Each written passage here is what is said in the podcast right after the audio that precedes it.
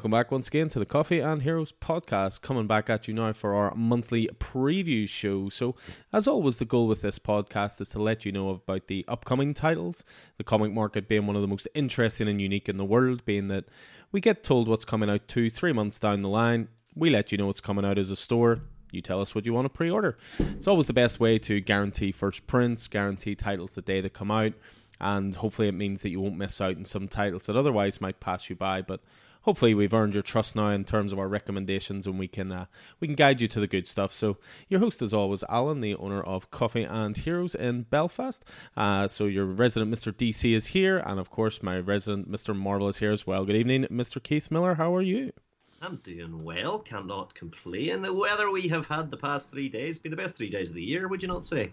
I would wholeheartedly agree with that. It's uh, we even got out on Sunday ourselves for a little while, and uh, you know got a little bit of an Irish tan. I we turned a bit red.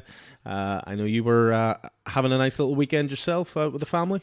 Yeah, got up, uh, got up home. Uh, was down in was down in Dublin for a seventh birthday party. Um, a niece who was very sensitive about turning seven, didn't want to grow up, and I mean no better man to talk to than me whenever that's a problem because I'm 43 and my next birthday and I haven't managed it yet.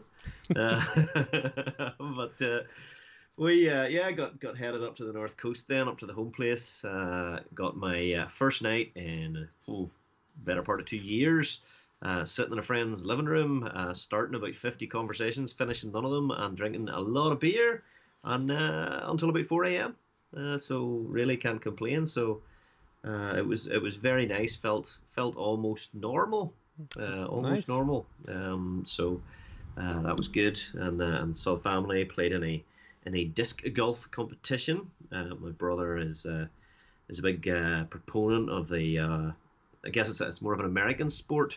Mm-hmm. It's like a cross between golf and frisbee. You use a frisbee instead of a golf ball and club, and he's very much on top of, of bringing that game to, to Ireland and to the Causeway Coast. Um, so he ran a competition. I, for the first time, won a prize in my uh, in my particular league. Uh, so uh, feeling feeling good about that, even if it was the third prize uh, and the bottom league. a prize is a prize. Prize is a prize, and of course you got to you know spend time with the man, the myth, the legend himself, Mr. Stanley. Yeah, well, Stanley, yes, my nephew, uh, did indeed, yeah, yeah. So he's in uh, he's in good form. He's in good form. He's uh, he's just got by being uh, being a wee bit sick, I think, for the first time properly in his two and a half years, and uh, as a result, he's taken to asking everybody, "How are you? How are you feeling, Keith? How are you feeling, Alan?" Uh, you know, in a very empathic and, and sincere way. So, uh, so that, that, was lovely. Nice to see. Lovely. Being raised right. Being raised right.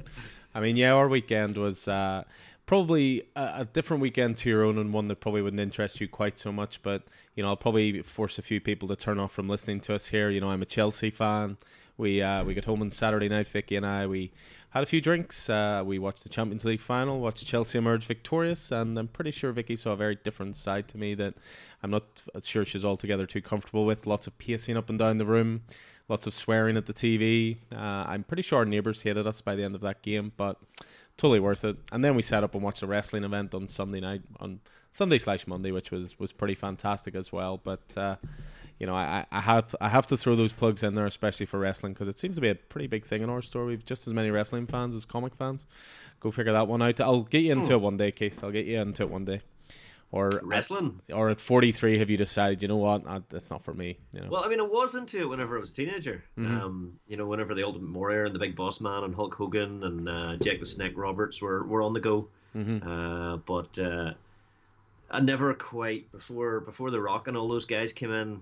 I got out of it mm-hmm. and uh, never never quite uh, got back into it. I'm like, I'm, it's interesting. I mean, if it was on the TV and I was sitting by myself, yeah, and there was nothing else on, I wouldn't turn it over. I mean, that's high uh, praise right there. I mean, if there was nothing else on, there was nothing else on. yeah, it's uh, you know, but I enjoy the the the kayfabe aspect of it. You know, the the, the theatrics of it, and and there is definitely a a certain level of athleticism. But then, you know, I'm a martial artist and I'm not interested in MMA. Competitive things really don't mm-hmm. terribly turn me on, you know. Yeah. Um, No, that's fair. That's fair. But yeah, we, we very much enjoyed it. I've managed to get thick into wrestling quite a lot in the last year and so forth, and and it also appeals to my collecting urges as well because as well as obviously an extensive comic collection, I've now started collecting wrestling figures as well, and uh, let me tell you, it gets expensive quickly. If uh, if Alan, if we were around your house and there was nothing else going on, we weren't there for a nice conversation, uh, and you put a beer in my hand, I would certainly sit and watch it with you. Right, you're invited around for the next pay per view. We will make that happen, and we may even record it, and just to hear uh, hear if we can turn him into a wrestling fan. Uh. but we're not here to do that today. We're here to talk previews, and we're here to talk uh, DC. We're here to talk Marvel, and of course, go through the indie book as well. So, again, these are the previews. So this is the, these are the June books. So we're recording this on the first of June. The the pre orders will be due in this in about three weeks' time. So we like to get this information out to you as quickly as possible. So we'll go through the DC book, we'll go through the Marvel book, go through the indie book, pick out our favorite titles. I should say that there's also the previews board in the store that got written up today. So if you're popping in, these books will be available. You can have a flick through them yourself, just in case there's anything you think we may have missed. Uh, and again, those uh, recommendations are on the previews board, and I'll be firing up an article on the website in the next couple of days, just in case you don't want to listen to two hours. Well, we've agreed an hour and a half of our dulcet tones uh, this evening. So, looking at the books at an individual level, first of all, I mean it's it's kind of a frustrating one for me as a DC fan. I mean, I'll always do the DC intro, and I have to wonder what is going on with DC's marketing department at the moment because the Marvel solicits came out about a week and a half ago online. We got the Marvel and the indie books, which get printed every month. We received those in our delivery last week. And here we were still chasing around looking for the DC Connect, which is their online uh, previews catalog before we started recording, and, and we were able to source one, but not even through DC itself. So I do get the feeling sometimes that th- them doing this digital only. Now, this only started when DC broke away from from Diamond Comic distributors and you know went their own way and set up their own distribution network. But I think personally, the absence of physical copy of the the solicits definitely hurts pre-orders. I mean, I would I would much prefer to hand the book to someone in store and say, "Have we flick through and see what you think?" But but I digress. I mean, there's there's still there's plenty to love this month if you're a Batman fan, just like me. Hmm. Uh, with the new hardcover international collection, which sounds really interesting. There's there's another title for the for the non Bruce Wayne Batman fans, and also the kickoff of a new massive Batman event being shepherded in by James Tynion the fourth. There's a lot of uh, interesting titles as well. You've got some comic sequels, the classic and beloved movie adaptations. Not necessarily movie adaptations that I enjoy, but we'll get on to that. Uh, there's a new Black Label title for everyone's favorite intergalactic bounty hunter finally being given uh, the spotlight. There's an absolutely fantastic looking new title for the Clown Prince of Crime from a, a superb writer who it's great to see him actually doing some more DC. And also another DC icon gets the 80th anniversary treatment, so the the, the oversized um, the oversized anthology series, uh, similar to what we've had with Green Lantern, with Batman, with Wonder Woman, and so forth. Throw in a few annuals, a focus on Suicide Squad before the new movie launches from James Gunn. Uh, DC are soliciting their free comic book day titles as well. We'll get into that. And there's a few nice hardcovers and trade paperback collections as well. And and you've got a very good month for DC. Now, if only they bloody make their it easier to access their solicits. You uh, you say everybody's favorite intergalactic bounty hunter. I thought Marvel were writing Boba Fett. Oh, Interesting. I don't read. I don't read that Star Wars stuff. You've you've tried. You've tried for pretty much. Uh, you've tried since I've known you. I would say almost, but he's he's a he's a B B level intergalactic bounty hunter. Okay. Please please don't switch off our podcast. it's okay for everyone to have their own opinion. Anyway, that's the DC book. What about the Marvel side of things? Well, I mean, it's it's pretty much a business as usual month for Marvel in August, but that's not a bad thing whenever business is good. Um, just whenever we're talking about Star Wars, Corner War of the Bounty Hunters uh, has, which I mean, I think started really strong with the, the Zero issue, um, and I've read the first of the, the Star Wars uh, Darth Vader uh, tie-ins. Uh, it, it, it, it's as, as an event hit its midpoint, and my policy on that is that I'm sticking with the core series and with the books that I'm on already, Star Wars and Darth Vader, which are following their own storyline but collect connected to the overall event. I did um, I did read the Star Wars Bounty Hunters tie-in, the prelude for that, and I just it was so deep in, in their own story that I really didn't recognize too many of the characters too well and and that. But I don't think I'll be missing anything by by not picking up, for example, Bounty Hunters or uh, Doctor Aphra, but sticking with War of the Bounty Hunters, the, the core series, and uh, Star Wars and Star Wars Darth Vader. Um, on the on the more superhero, uh, the, the four colors superhero side, we have a bunch of new number ones with interesting mini series kicking off and one shots. We'll talk about uh, probably throughout the podcast. Over in Spider Man's family with the Sinister War is in full flow and amazing. Zdarsky's What If relaunch, which is Spider Man connected, comes to a close, but more to come from that label as far as I understand it. And we're celebrating 10 years of Miles Morales. 10 years! Jeez, time That's flies. Unbelievable, yeah. Uh, we have the penultimate issue of a what I feel is a character best run with uh, Al Ewing's run on Immortal Hulk. So issue 49 is the is the one before the last. And X Men and their adjacent titles uh, are, are, are pushing strong out of the much anticipated Hellfire Gala, which actually kicks off this month. Um, and a certain first family whose appearance in the MCU was uh, recently teased and that Marvel celebrates the movies trailer are themselves celebrating their 60th anniversary with the return of a master craftsperson to uh, to the to the Marvel uh, the Marvel fold. Um, for those who haven't been keeping up on the latest news, August will also see the relaunch of Marvel's Black Panther title with a new creative team of John Ridley and Juan Cabal. That's John Ridley of the director of the film Twelve Years a Slave, current writer on the other DC uh, universe comic book, and also the next Batman series, which we've all been enjoying. For those of us who are tend towards being monthly readers rather than being trade readers, and I mean, I still think buying singles is the best way to support your local comic book shop. Wouldn't that be the case, Alan? I would wholeheartedly agree with that. So get a pull list and get plenty on it. Um, but for those of us, you know, who are doing that, be warned that there are several of Marvel's major ongoings that are seem to be skipping August. There hasn't been a reason given, but and I think we're expecting them all to pop back the following month, um, August in September. But the affected titles are Excalibur, Nonstop Spider-Man, New Mutant Sword, Shang-Chi, Eternals, Champions, and the Reptile limited series. Um, so that's a wee bit a wee bit disappointing there. Um, other than that, there are some fantastic trade paperbacks from all across the uh, the milieu of stuff that uh, that Marvel launches, whether it be uh, you know Marvel, you know whether it be the the I guess the on continuing ongoing series connections or the you know some of the older X Men stuff or the Fantastic Four stuff from Jonathan Hickman, which is unbelievable, New Mutant stuff. So there's yeah, there's a whole a whole bunch of, of cool stuff, including a collection of um, Alien Volume One, which includes Alien number one to six, which uh, we've enjoyed, I guess one to three of so far. So, um, yeah, a lot of lot of good stuff coming from Marvel. What about what about indie? Well, in terms of indie, I mean, indie book it, it almost seems reductive to say it because we say it every month, but it's true every month. There's there's a ton of great stuff, you know, lots of great looking stuff as always. Some new series, uh, plenty of new number ones, and especially some titles from creative teams whose work we've previously enjoyed. We we always talk at Coffee and Heroes about following creators rather than characters, and you know, just as a slight digression, I had someone like that today who's been enjoying the James Tynion Batman run, so they came in. They left with the Department of Truth the first trade because they want to check out, you know, the the other work of creators. So hopefully they'll enjoy that. Uh, there's some awesome looking hardcover oversized collections. I mean, my wallet is going to take a battering like you would not believe. And they're for titles that I already have in single issues, but these t- these uh, hardcover oversized mm-hmm. are just glorious looking. Uh, there's very much something for everyone. I think you know a lot of publishers are bringing good titles here. You know, it's not just Image this month or not just Boom. There's there's good stuff from pretty much every publisher here as well. And and I see one of your favorite franchises has uh, got a new title that you're excited about. I believe. Yes, indeed. Yes, indeed. And we'll uh, we'll have a little uh, a little yarn about that later.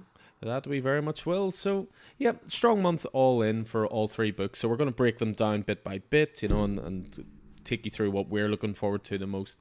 Uh, again, there may be the odd thing here that maybe we, we don't cover, but we'll try and be as uh, try and be as thorough as we can, I suppose. But yeah, we kick things off with the Marvel. Uh, sorry, with the DC book, or should we kick off oh, the Marvel book? What do you tongue, think? Slip of the tongue. You go ahead with the DC.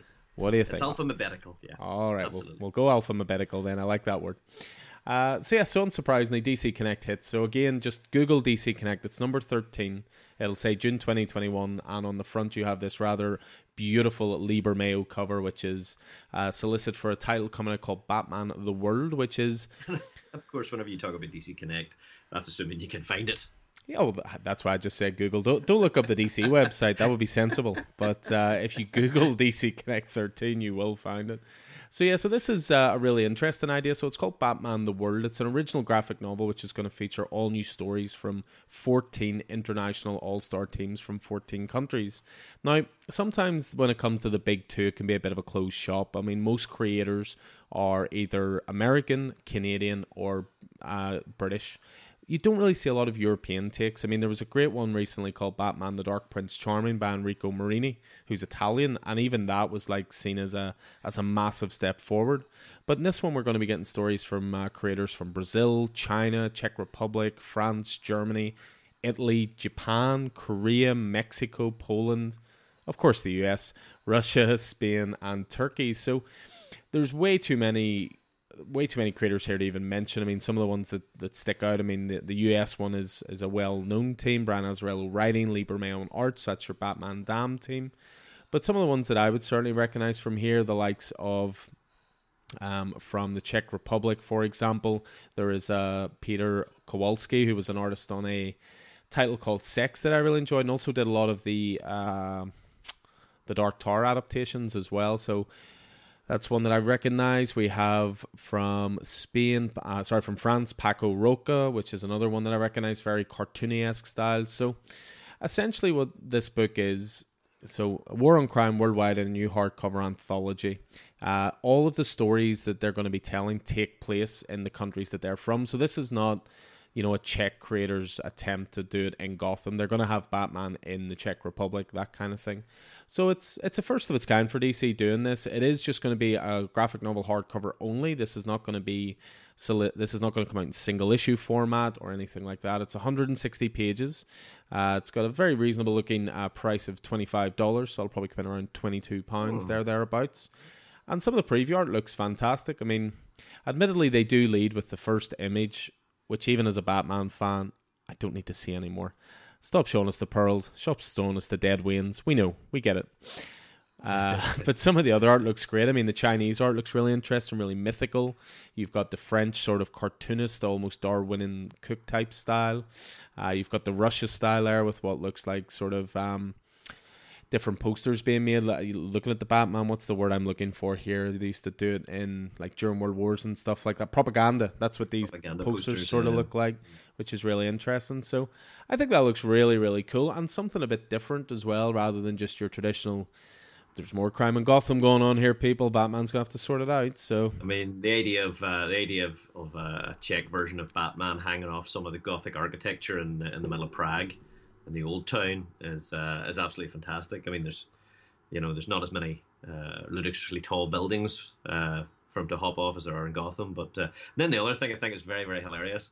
The uh, the 14 countries or the countries that they've listed they've listed alphabetically mm-hmm. apart from USA, which they've put between Poland and Russia because obviously they didn't want to put Russia first. so funny. This is the content you come to this podcast for, people. These these uh, little these little hot takes, you know. I see what you mean. oh dear, yeah. So yes, yeah, so that's Batman the World. That's actually one of my picks on the board because again, I'm a sucker obviously for any Batman title, and again, anything that tries to take a bit of an, a, a different look at what is obviously such an established character and established world. But if you want that established character and that established world, we are going to be getting a brand new Batman crossover event. Now, this is not something you've seen an awful lot so far. What you'll normally have with things like Joker War, uh, as an example, is that the main story will be told in Batman. There will be tie in issues, but they never use the word crossover. This is uh, actually going to be a crossover event, and it's going to kick off with a basically an alpha issue, an issue zero, if you will, sort of setting the setting the scene. And this is called Batman Fear State Alpha number one.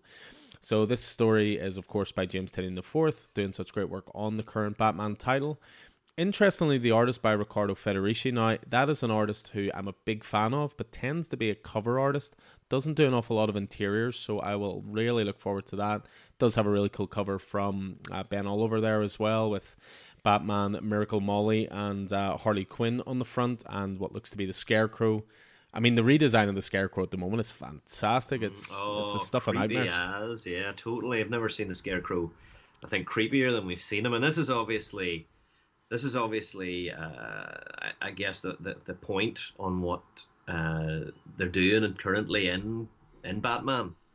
Uh, you know, with the Scarecrow and, and Peacekeeper One. So we're going to be seeing, I guess, a, a move forward maybe towards the reality that we saw in Future State, perhaps. Very much so. Yeah, I mean, uh, we're seeing more and more of the establishment of Peacekeeper One through the through the Bat Tiles Detective and mm. through Batman as well. So there's just there's a great sort of connectivity to the Bat stuff at the moment, and and again I've, we've we've talked about it before about DC titles in general. There's just this great connectivity at the moment, and and it's great to even see Poison Ivy starting to come in a bit more. Obviously featuring prominently in Swamp Thing at the moment, and was in the last issue of Catwoman as well. So, and for all you speculators out there, of course, there is a mysterious anti Oracle. So, it being James Tynion, of course, there's a new character being introduced in this as well. So interesting. I wonder, anti Oracle. What about the what about the character that uh, that Babs was up against uh, in in one of those anthology oh, yeah. books? You remember the character was it Virus or, or or whatever you called her? Maybe she has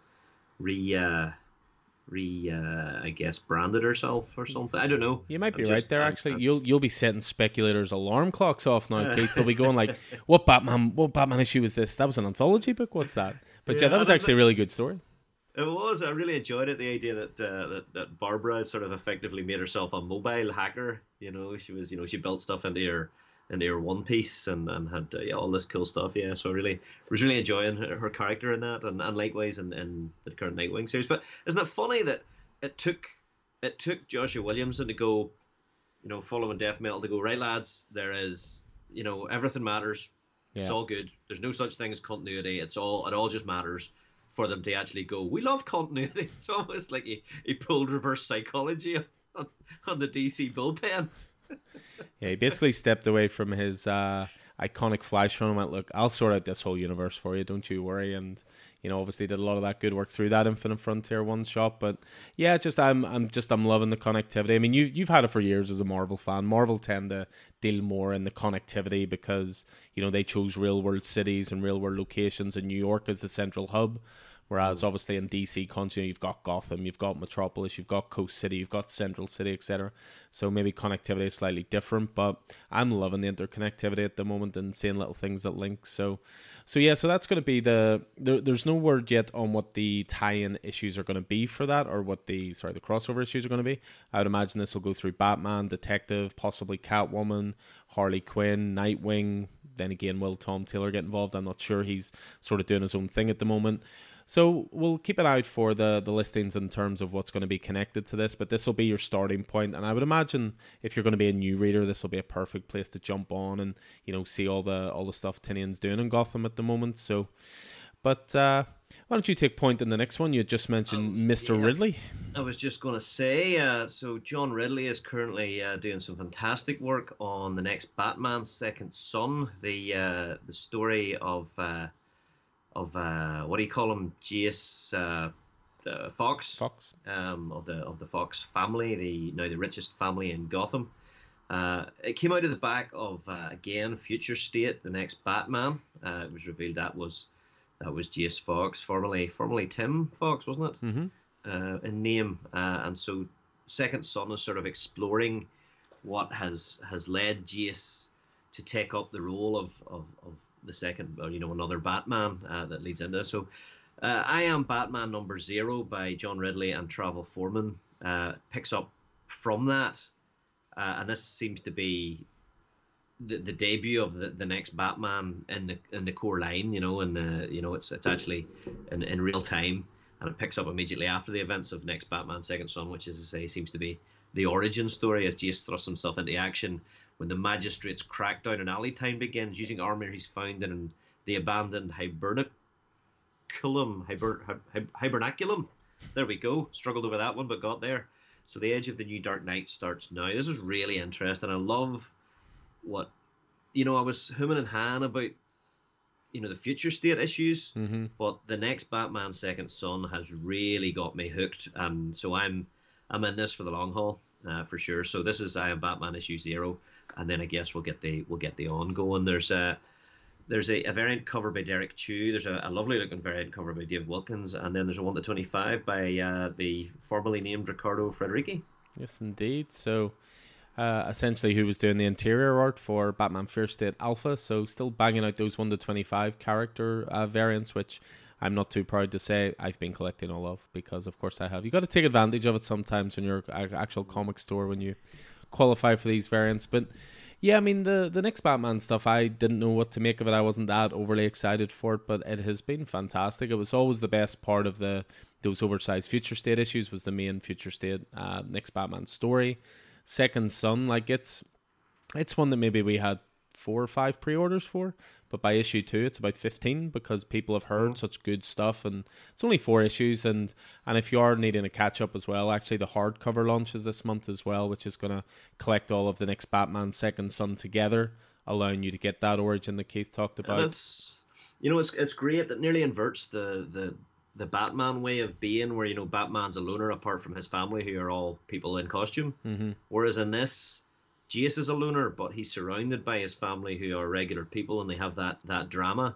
Well, I say regular people, apart from being the richest family in Gotham, but in some ways they don't know what to do with that money. You know, you've got a a daughter who's got a who's got a real medical problem, and a and, a, and a, an overly smart uh, younger sister, and and then the, the, the conflict between Luke, who I guess was Batwing, and, and where that sits, and I guess he is Batwing. He, he was in the second issue of Second Son, and then uh, Lucius Fox, who, as we know, is is a, a Batman confidant, or mm-hmm. was anyway. So it's really there's a lot, a lot of a lot of layers and a lot of drama, and, and the, the family drama is as interesting as the as the costume drama. Um, so well worth picking up.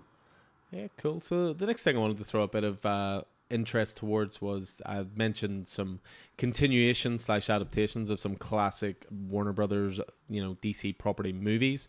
Now, anyone who knows me or comes in the store, I'm not going to go into details here because Kate's probably bored hearing about it, but I'm not a huge fan of Batman 89, the Tim Burton movie. I think it looks great, it sounds great. It is not a good Batman movie. It's not even a good movie, but I'm not going to go into that. But these look really interesting. So they're actually starting a digital first series for Batman 89 and for Superman 78, so the beloved Christopher Reeves uh, Superman. And they're essentially continuing stories, and some of it they've brought in original screenwriters and so forth. So for the Batman 89 one, uh, this is going to be a brand new number one with a story by Sam Hamm, who was the original screenwriter of Batman and Batman Returns. So, of course, I'm straight off this because those movies are trash. But the art looks good by Joe Quinones, I will say. But it's even interesting to me as well. Like even here, it says in the solicit, Gotham becomes torn in two as citizens dressed as Batman and the Joker duke it out on the streets, and they talk about Joker still being alive in this, and the Joker died at the end of Batman. Hmm. Interesting. Uh, but yeah, the the one that interests me more, I have to say, and this is so surprising because obviously I'm more of a Batman guy, but Superman 78 looks really wonderful, actually. It's a story by Robert Venditti, uh, pencils by Wilfredo Torres. So fly into director Richard Donner's Superman once more in Superman 78. It tells a brand new adventure in the world of the beloved film. A bright, shining day in Metropolis is interrupted by a mysterious drone that crash lands in the city and starts wreaking havoc. This looks like a job for Superman. But where did the metallic menace come from? What is its purpose? And who is Brainiac? And that is a great likeness of uh, Gene Hackman as Lex Luthor on the cover there as well. So that that that hits the nostalgia bone. Are you more interested in you're more interested in Superman seventy eight then than you are in, in Batman eighty nine? I think so. I take it. Uh, I'm just rereading here. Uh, it looks like they're both six issues.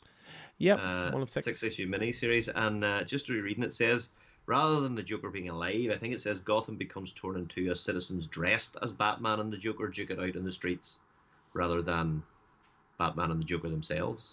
Um, yeah, I bet you Joker's still alive in that. They'll find a way. They'll find a way. I don't know. I mean, I have I sort of have a soft spot for for Batman '89. I mean, uh, Michael Keaton's fantastic. Uh, I think he's very very good, especially as as Bruce Wayne. Um, and uh, you know, I, th- I don't think maybe you would have Batman the way you have Batman now if it wasn't for Batman '89. I mean, oh, that was yeah, that's that's a fair you know, statement. Um, but even in the comics, Batman wasn't as popular then as as now. It was kind of a fairly low key character actually prior to the the movie.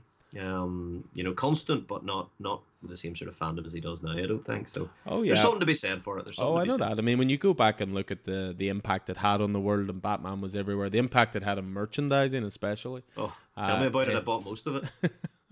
I mean, I don't doubt its uh, its importance in the pantheon. Maybe it's just I've been so spoiled by you know such great Batman stories since, and because uh, when I was a kid, like it was one of my favorite movies in the world. I thought it was incredible. I thought it was the best thing ever. But just as I watched it more and more, I was like, this is not Batman at all. But uh, but anyway, I know there's plenty out there that love it and plenty who will be excited for this. So uh, don't you worry. I, I will not let my personal you know prejudices mean I don't stock it in store. It's okay. It's okay. I mean, I stock plenty of Star Wars stuff, don't I? That's just because you don't know any better. but uh, I'd mentioned earlier about uh, everyone's favorite intergalactic bounty hunter. So we're on the Boba. No, I mean we're on the Lobo now. So Superman versus Lobo number one. This came sort of out of nowhere. This is this is not going to interest Keith in the slightest because of three lovely words: prestige plus format. So this is the the big label, the silly size label of of Black Label. So but yeah, this looks really interesting. Superman vs. Lobo number one. It's a story by Tim Seeley, so of course co-writer of Grayson along with Tom King, amongst many other things, and also a, a writer Sarah Beattie, who I'm not as overly familiar with. But the art and covers by Mirka Andolfo, who's someone I've become a lot more uh, interested in. I absolutely love Mirka Andolfo's art style. So for this one, it's uh, going to be three issues and it is what happens when an indomitable force meets an irritating object. That's what readers find out when Superman runs into Lobo. Think of it like a Boy Scout joining a biker gang. What will be worse, the damage Lobo causes on his own, or the chaos of trying to stop him? I smell a team up, fanboys. So I think this looks really, really cool. I, I like the oversized black label format. I've never had a problem with it. Uh, Mirka Andolfo's artwork on a bigger scale works for me. There is a variant by Simon Bisley, which is good to hear. Obviously, so synonymous with the Lobo character in general. So it's good to uh, to see that he will be working on that. So not a Lobo guy, I'm guessing. Um, my experience with Lobo's daughter, Crush, in the last issue of last couple of issues of Teen Titans Academy is more experience than I've had with Lobo, I think the only experience I had with Lobo was Wolverine kicking the crap out of him in Marvel versus DC back in the day. Mm-hmm. Um, so I don't really have a lot of experience with him. However, you, you did mention Tim Seeley uh, and you did mention Grayson, so that could be an attractor there. Uh, Sarah Beattie and Tim Seeley teamed up on Money Shots recently by from Vault Comics. Yeah, I did read issue one of that and uh, left it at that. It was uh, it's not my kind of book, is is all I'll say. But I like, but I like Tim Seeley stuff in general. He does uh, Hack Slash, I believe, as well, which is uh, which is a pretty sweet image title. So, Ooh. but yeah, like the format, like the idea, and uh, and again, I'm a big fan of Mirka Andolfo's art, so uh, I think I'll definitely be on that. But but that does lead us to uh, another Black Label title. I think. I think is it Black Label? Maybe it's not. Maybe it's just a regular DC. But it's not Prestige Plus format. Keith, you'll be happy to know. And this Oof. is this is my pick of the month. This is on the board. This is definitely my most excited title this month, and that is the Joker presents a puzzle box. So the reason straight away this has my attention is Matthew Rosenberg is on story. So Matthew Rosenberg, a writer, we've we've loved his work for a long, long time. Been doing wonderful, wonderful stuff with Marvel Comics. Still is doing wonderful stuff with Marvel Comics, but has been also doing some grifter backups and Batman Urban Legends, you know, and and sort of slowly dipping his toe in the DC world. Well, now he's going to be launching a brand new seven issue miniseries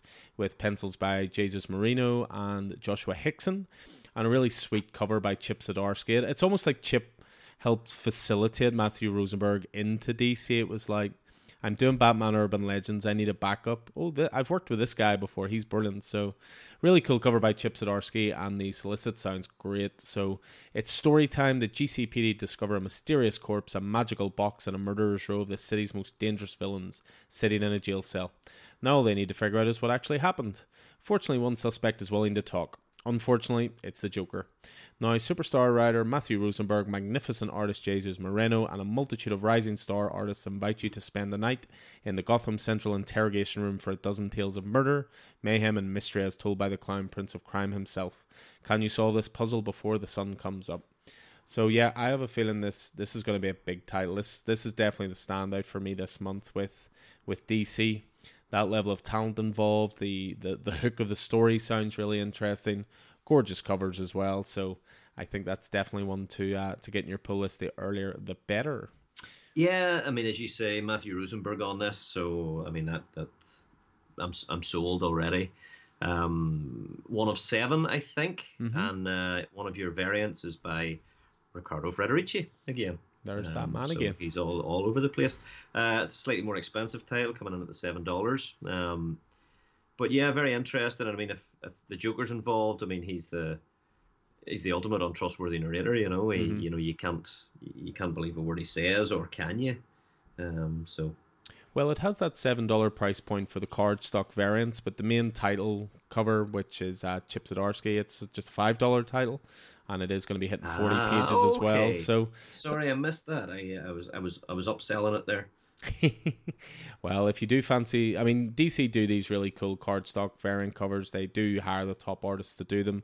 They are always at least a dollar, maybe two dollars more expensive, but they are they're like inexpensive pieces of art is how I look at them. But if you do just want to stick with the main cover, uh, cover A, which Chip I think is doing all of them one to seven, it's uh, it's just a, a five dollar title, and that's for forty pages. So essentially, it's like a like an annual sort of price point and content amount. So, but speaking of slightly more expensive issues, but also really cool anthology issues, where and and the first non Batman related issue we're talking about tonight.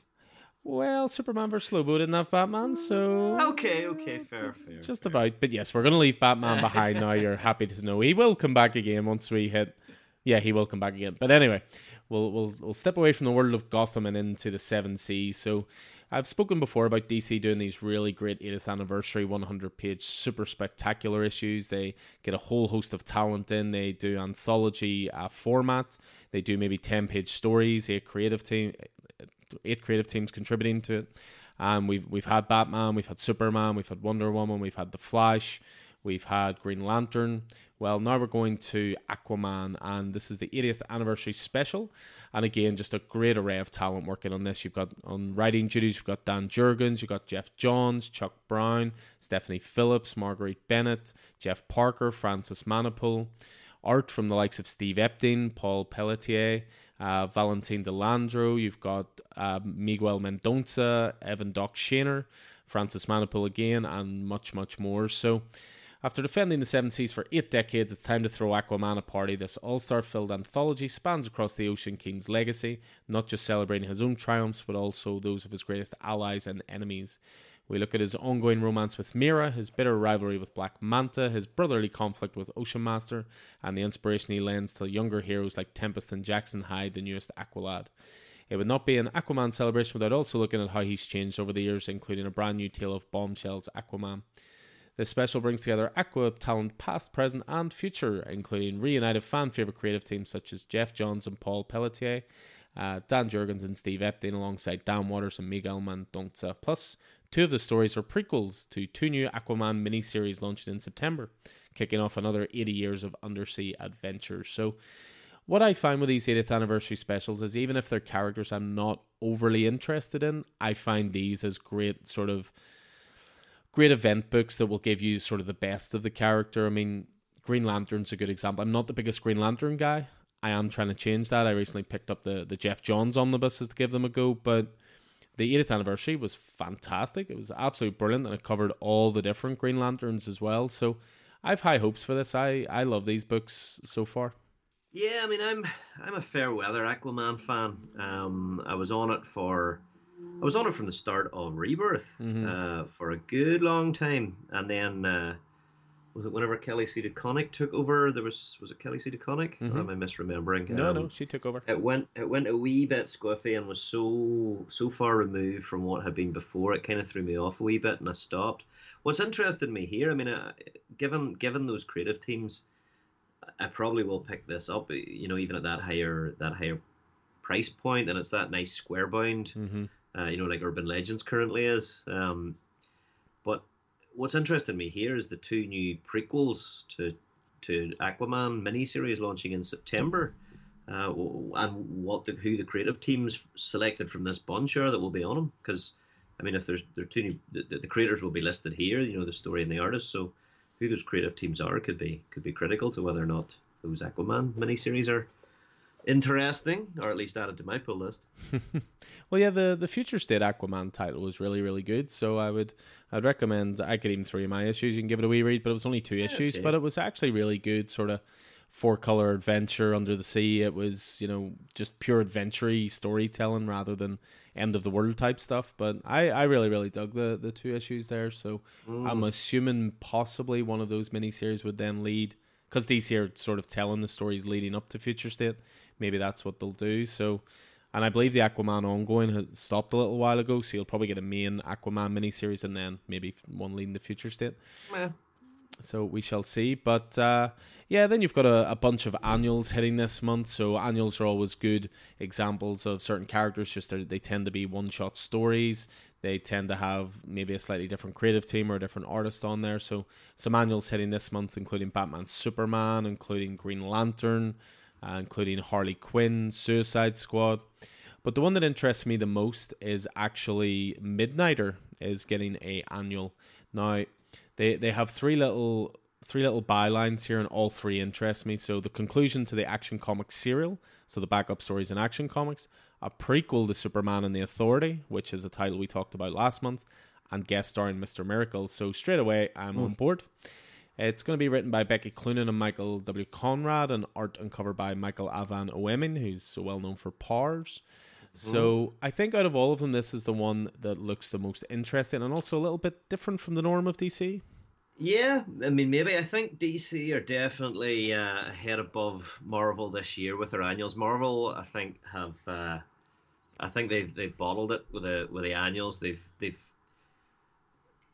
the story they've got a story running through all the annuals, the Infinite Destiny storyline, which I'm not in the least wee bit interested in, and so it's almost pushing me off the annuals for the because I would normally, if I'm collecting a book, I would have the I would collect the annual as well, but it's uh, because I'm not.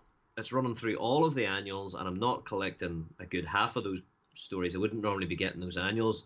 So obviously, I think the tactic is to try and get you to buy all the annuals, mm-hmm. maybe get you into the books. Whereas I'm going the other way and going, well, I'm not interested in the story, so I'll maybe not even bother getting the annuals. Mm-hmm. Uh, whereas you know this you can sort of pick and choose, which is what you want to do with annuals. And I mean, for me, the most interesting one here is Suicide Squad um, by uh, Robbie Thompson and Dexter Soy, uh, and it stars uh, Conner Kent, uh, who I find to be a really interesting character from his introduction back in uh, the you know the Death of Superman era. you know Kon-El and the the kind of uh, jacket wearing, you know, floppy haired, round round sunglasses wearing uh, Superboy. Uh, but I mean, he's he's become something else since he was reintroduced in Action Comics, and he's now, I believe, been recruited by Amanda Waller. So um, uh, he sneaks into a top secret Task Force X black site, and he finds he's, he's going to find out a little more about himself and his origins and stuff. So uh, that looks kind of that looks kind of interesting. I've got to say, just because I'm interested in that particular character. Yeah, and then moving along from the annuals, you got a big focus this month on the Suicide Squad. Obviously, with the Suicide Squad James Gunn directed movie coming out, so they're releasing these things called Suicide Squad case files, which are going to focus on different characters. So these are going to be essentially reissues of classic told stories. So, for example, there's one case files number one's written by Gerry Conway, art by John Byrne and seems to focus on Peacekeeper. Number two is by John Ostrander. Uh, Luke McDonnell, that seems to have a focus on Harley Quinn, Captain Boomerang, Rick Flag, etc. There's a bunch of different solicits for different uh, trade paperbacks, but they've redone the covers, obviously, to throw them more in line with the movie. But the one thing I will recommend time and time again, it's already out it shouldn't need a movie to uh, lead you to it because it was absolutely brilliant. And that was Suicide Squad Bad Blood by Tom Taylor and Bruno Redondo, which was an absolutely wonderful uh, 11 issue miniseries. The, yeah. the hardcover of it's already available. We have that in store. And if, if you want a great Suicide Squad story with some of those established characters, but also introducing new characters, you really can't go wrong with that. Yeah, thoroughly enjoyable. Uh, totally, um, totally with you there. Totally with you there. And then the next thing just to focus on is Free Comic Book Day. So Free Comic Book Day this year is going to be in August, and basically what it is is so Free Comic Book Day through previews catalog. So we've already had the the Marvel stuff solicited, the the indie stuff solicited. We've got those all on order already, but they're now soliciting through DC the uh, Free Comic Book Day titles from DC, and the focus, of course, is on Batman again. Mm. But uh, this again looks like it's going to be tied into that fear state. But it's also going to have a little bit of a preview of I Am Batman, the the John Ridley one we talked about. We never actually mentioned on that I Am Batman. I'm just noticing it here, looking at the cover of this. That logo design for I Am is fantastic. It's mm-hmm. the top part yep. of the bat symbol. That is really cool. Uh, so yeah, so the Batman Free Comic Book Day Special Edition is written by John Ridley and James Tynion, art by Jorge Jimenez and Travel Foreman. So again, it's going to focus on those two series. And then there's also a uh, Suicide Squad Free Comic Book Day Special Edition written by Tim Seeley and Brian Azzarello, with art by Scott Collins and Alex Maleev. And that's going to focus on King Shark, and it also includes a first look at a, a new Suicide Squad title coming out soon called Get Joker as well. So so that's pretty much it for all of the, the newer titles we've got. Then all of the the ongoings, unlike you know Keith had mentioned with Marvel, some of the ongoing titles were taking a break. Doesn't seem to be that way with DC. Uh, it seems to be continuing business as normal. You've got your new action comics, you've got your new Batman, you've got issue three being solicited of that Batman Reptilian. If there's one title I can recommend that has already started by the time we get to this month, the preview art coming out for this is amazing which is Batman Reptilian, written by Garth Ennis, art by Liam Sharp. I know Garth Ennis can be sometimes an acquired taste with his writing style, but honestly, the art just looks like peak level Arkham Asylum, Dave McKean levels. It looks absolutely brilliant. Um, you've got Batman Urban Legends continuing. I think that might be the last issue of that. Batcat continuing. So you've you've all the the titles you come to expect in terms of the ongoings. Um, and then moving on from that, you you come to the back of the book, and you've got your trade paperbacks and your You've got your uh, omnibuses as well. There is one specific omnibus that really appeals to me this month, given my you know love of collecting omnibuses these days. But uh, there's a Batman No Man's Land omnibus hitting, which is one of my favorite Batman events. All about how Gotham gets hit with an earthquake, essentially cut off from the rest of the world and becomes its own state and it's just a, an unlawful state as you can imagine with the Bat family trying to control it.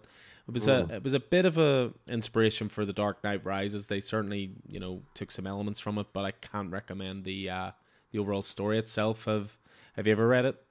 I have read bits and pieces of it, but the the, the entire epic always uh, always drew me. Now I have to say so. Uh, so yeah, I'll be. Uh, I, I did look at that one myself as well, as well, Alan.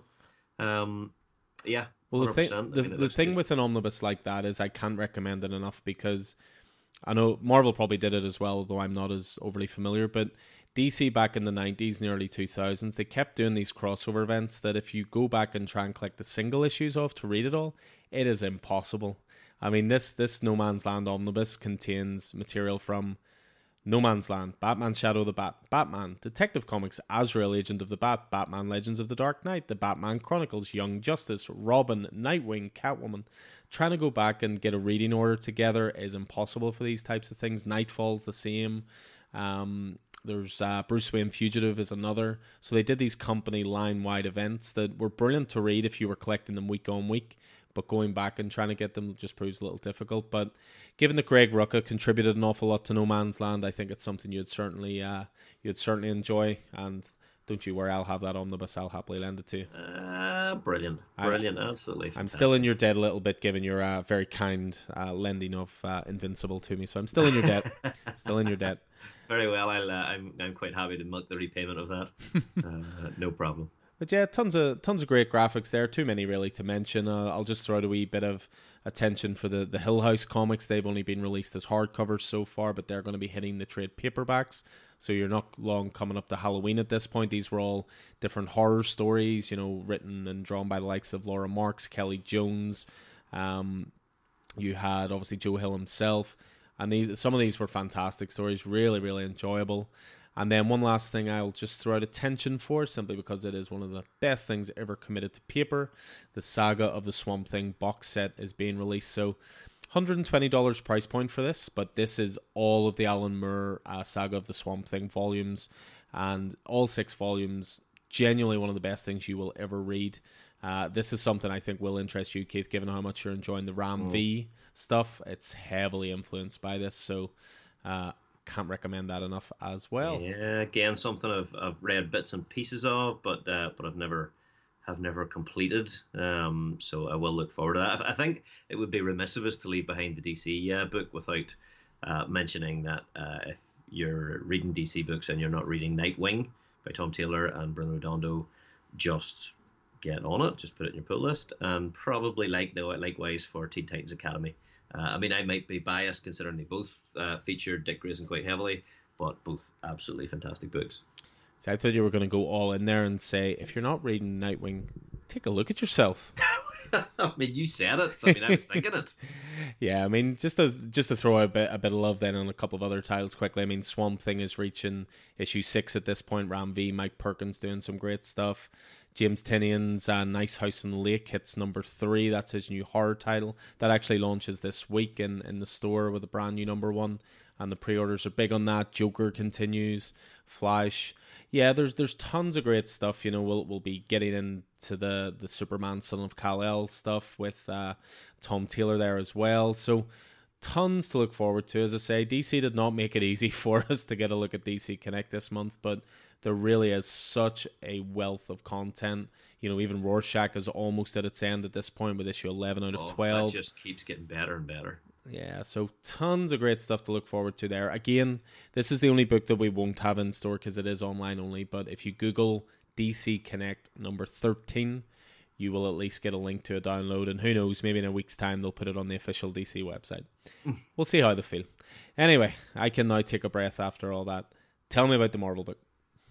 No problem at all. So, uh, yeah, I mean, there's there's there's plenty of good stuff uh, going in here, but I'll I'll start at the start. Um, normally, you know, you've got the, the, the book kicks off with the you know the new the newly launched series and the the, the, the big ticket items. So, uh, and that's what we're we're doing here. So we're we're starting with the the celebration of the uh, the 60th birthday of Marvel's first family, the Fantastic Four. Um, it's a Titanic 60th anniversary issue, and John Romita Jr. is back at Marvel. Uh, the entire Kang bloodline is out to destroy every era of the Fantastic Four. We got some time travel coming on here. How can Reed, Sue, Ben, and Johnny hope to survive simultaneous attacks across their timeline by Rama-Tut, the Scarlet Centurion, Kang the Conqueror, and Kang's final descendant, the Sinister Scion, who I don't know if I've seen before? Uh, join the FF and some special surprise guest stars as John Romita Jr. returns to Marvel and joins forces with the writer Dan Slott uh, for this celebratory adventure. Marvel's first family will literally never be the same again. They love that uh, phrase. Oh, yeah. Plus, Mark Waid and Paul Renaud uh, deliver dramatic insights into the origin of the fabulous foursome in this all new tale. Um, yeah, just just looking looking great. Uh, cover by Mark Brooks there is a variant cover, as there is by a lot of Marvel issues this month by John Romita Jr. Um, there's a variant cover by Elizabeth Torque, Hidden Gem variant cover by Jack Kirby, uh, Paul Renaud's in there, Betsy Cola, and uh, yeah, I mean it's it's it's it's it's looking pretty good. So I'm looking forward to that. Um, you're still not you're still not on the Fantastic Four, are you? You're still not quite taken. You know, I'm just gonna I'm just gonna say I'm just gonna grab I've got three of them in the store. I'm just gonna go and grab volume one hardcover. I'll, I'll you talk about it enough. I'm just gonna have to bring that bad boy home, read the first twelve issues, and go from there. Dude, it's it's it's all out for color fantastic adventure. We have we uh, have the first four issues at home, but unfortunately they're in a frame because the first four issues of Fantastic Four had four Skottie Young variants, and each one yeah. was a different member of the Fantastic Four. So of course I had to bring those home for Vicky. Of course they're in a frame of course. Well, I mean, it's I mean, it really is you know comics in the in the mighty Marvel manner, as it were. You know, but. Uh, Following up on that, we have John Ridley, uh, previously mentioned this podcast with his work on uh, I Am Batman, the, the the, the next Batman. Is this Batman. is this his first sojourn to Marvel, or has he done some other stuff? Oof! Now that is a question, and you can quickly Google that while I uh, while, while I look at this solicitation. So, Black Panther One by John Ridley and Juan Cabal. I mean, that's that's a team. Cover by Alex Ross, and what a cover it is! It looks like a wraparound cover. Variants by Simone Bianchi. Headshot variant cover by Todd Novick. Uh, John Romita Jr. variant in there. A, a couple of them, in fact, and a variant cover by Skottie Young, who we just mentioned. New creative team, new direction. Uh, the long shadow starts here as John Ridley takes over the Black Panther. Academy, Academy Award winning writer John Ridley and Stormbreaker artist Juan Cabal uh, launch an all new Black Panther series in an action packed espionage story that will upend everything in T'Challa's life and have ramifications for the entire Marvel universe. Secrets from T'Challa's past have come back to haunt him. Ooh. Fresh from returning from his travels in space, so that's uh, Ta-Nehisi Coates' uh, recently finished run. Black Panther receives an unexpected and urgent message from Wakanda, from the Wakanda, a Wakandan secret agent. Easy for me to say.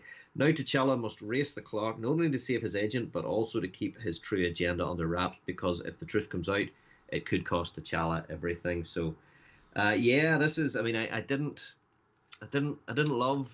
Although I love Ta-Nehisi Coates' writing, I didn't love the concept of of uh, the Black Panther in space too much. Uh, so this coming back to more of a, I guess, a, a superhero espionage sort of a sort of a thing is, is, great, but also great that you know they've they've they're connecting it on to the end of that run. You know, they're they're not just ignoring what, what what's gone before. Mm-hmm. Continuity is continuity is everything. So yeah, looking looking great. Excited about this. Um, well, hopefully that's a case of similar to Thor when Donny Cates took over. You know, it was he definitely took in a new direction from Jason Aaron's stuff, but didn't ignore everything that had come before. Uh, just yeah, to answer John Ridley, he did one short story in Wolverine Black, White, and Blood number three, but other than that, this is his full series debut. And again, we talk about following creators. Juan Cabal was the artist on Friendly Neighborhood Spider Man. Yep. So, what else do you need? Sold yep. on that. Uh, yeah, I mean, uh, the, the the Spider Hat family uh, of books are having a lot of fun with the Sinister War. There's nothing really on those for part three and four. Uh, what do you need? The the art is Mark Bagley. Uh, there's a, I guess there's a connecting cover variant by Mark Bagley, so uh, you can't go too wrong there. But I think we're going to see the the wrap up of the I guess the Kindred saga in this, all by Nick Spencer uh, and uh, running through into the uh, the main Amazing Spider-Man title with tie-ins. Kang the Conqueror seems to be pretty heavy in, in Marvel this week. We've already heard that he's uh, he's the main villain in Fantastic Four 35, the 60th anniversary uh, issue, but he's also got his own five-issue miniseries uh, starting this month by Colin Kelly and Jackson Lanzing. but notably art by Carlos Magno, who uh, you may remember from uh, the uh, Invaders mm-hmm. miniseries. Um, Mr. Zdarsky. A lot of uh, variant covers in this Mike Del Mundo, uh, Stegman, Skottie Young, uh, and a whole range of Stormbreakers variants. But it's the origin of Kang, and good luck to them because if you've ever seen the Marvel history of Kang, it's it's fairly interesting. The man called Kang the Conqueror has been a pharaoh, a villain, a warlord of the spaceways, and even on rare occasions a hero. Across all timelines, one fact seemed absolute time means nothing to Kang the Conqueror, but the truth is more complex. Kang is caught in an endless cycle of creation and destruction dictated by time and previously unseen by any but the Conqueror himself. A cycle that could finally explain the enigma that is Kang, and a cycle that begins and ends with an old and broken Kang sending his younger self down a dark path. So, this, uh, I mean, if you're interested in Kang the Conqueror and if you're a Marvel Cinematic Universe uh, aficionado, as we all are, his first uh, appearance is going to be in the new Ant Man and Wasp movie, uh, Quantumania. Uh, seems a strange place for Kang the Conqueror to first appear, but Kang, I mean, if he's anything like the the, the, the comic Kang, could very much become uh, a Marvel Cinematic Universe big bad. Uh, to you know up there with up there with Thanos. So and he is, I mean, he is the, the, the time traveler, the time conqueror uh, and that would fit very well with what happened in uh, in, in Endgame. So this is uh, not quite getting on on the ground floor with Kang the Conqueror, but certainly proclaims to be the origin of Kang. Looks gorgeous. The interior art looks phenomenal. Uh, I'm not as familiar with the uh, with the, the, writers on it, but nonetheless, I'll be uh, I'll be I'll be picking this up. What about yourself? Any any feelings on that, Alan? Yeah, I mean, given how much I love the Ant Man movies alone, then I'm on board with this. Could be, be a very different feel. This is likely to be much more uh, epic and time spanning. I mean, Kang started off as the Pharaoh Ram- Rama-Tut mm-hmm. and ended up as uh, Immortus, who was more like a, a time wizard and, and more of a, a neutral party, or you know, and, and, and then in between he was a variety of different. Uh, he has a, a potential link to Reed Richards and Reed Richards' father. It's, it's really interesting stuff.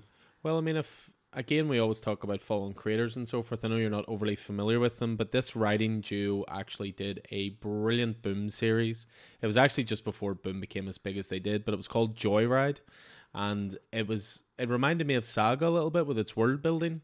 and it was oh. Jackson Lanzing and Colin Kelly. They wrote it, and their artist on it was Marcus To, who's worked on Lights of Nightwing and so forth before. But it only ran for like 12 issues, I think. Um, yeah, hold on, let me just see here. It might have ran for about 15, but it was a brilliant, brilliant book. So it's not, it was 12. Why did I doubt myself? Uh, yeah, but it was a Boom Studios title before Boom Studios became Boom Studios, if you know what I mean. You know, the way they've obviously had this meteoric rise in the last two years. But it's definitely worth going back and checking that out. So it is, uh, again, yeah, called Joyride. So I enjoyed that. I'll definitely give this a go. Five issues, not a character I know an awful lot about. So sometimes that's the best way to go into these things. Hundred percent. And uh, speaking of things that you didn't know an awful lot about, you were on the uh, Warhammer 40k Marneus uh, Calgar series, weren't you? Mm-hmm. It was indeed, and uh, we're getting another title. So obviously, Marneus Calgar went down well. It's a brand new creative team for this one, which is Torunn Grønbekk on writing. Uh, Torunn Grønbekk, who is best known currently for the work on uh, alongside Jason Aaron on the Mighty Jane Foster Valkyrie and the Mighty Valkyries. Yeah, so going to be writing this one, and then the artist is Edgar Salazar. So this is called Warhammer 40k Sisters of Battle number one. So again, we're we're not Warhammer as far as I know. You're not either. I mean, we're not massive Warhammer guys. We know a little bit about the lore, but not an awful lot. And Marneus Calgar was an excellent starting point. It was Kieran Gillen writing that one, uh, which was really really class. Uh, really enjoyed that. So I'll definitely jump on this. So no doubt I'll pronounce about 10 of these words completely wrong, and Warhammer fans will have my head. But a squad of Adepta Sororitas, no, Sororitas, Sororitas, led by Canis Verodian, arrive on the planet Siskia to retrieve a lost inquisitorial acolyte and put down a heretical uprising. As Novitite oh, this is terrible. This is like the worst thing I've ever tried to do. Ah, you're doing so well. As Novi Ashit, Gita's first mission with her order gets underway, which should be an easy mission, turns into something much worse as an unknown force deep within the subterranean city of the planet rears its ugly head. It's no holds barred action, mystery, and demon's glory as an all female military voice uh, force lets bolters blaze and flamers scorch in this all new saga. Show your faith and fervor to the Emperor by joining us for the start of the next phase of Warhammer Comics. So clearly, Marvel have big plans for Warhammer. The first one has went down well, and now we're getting the follow up series. So yeah, count me in for that one.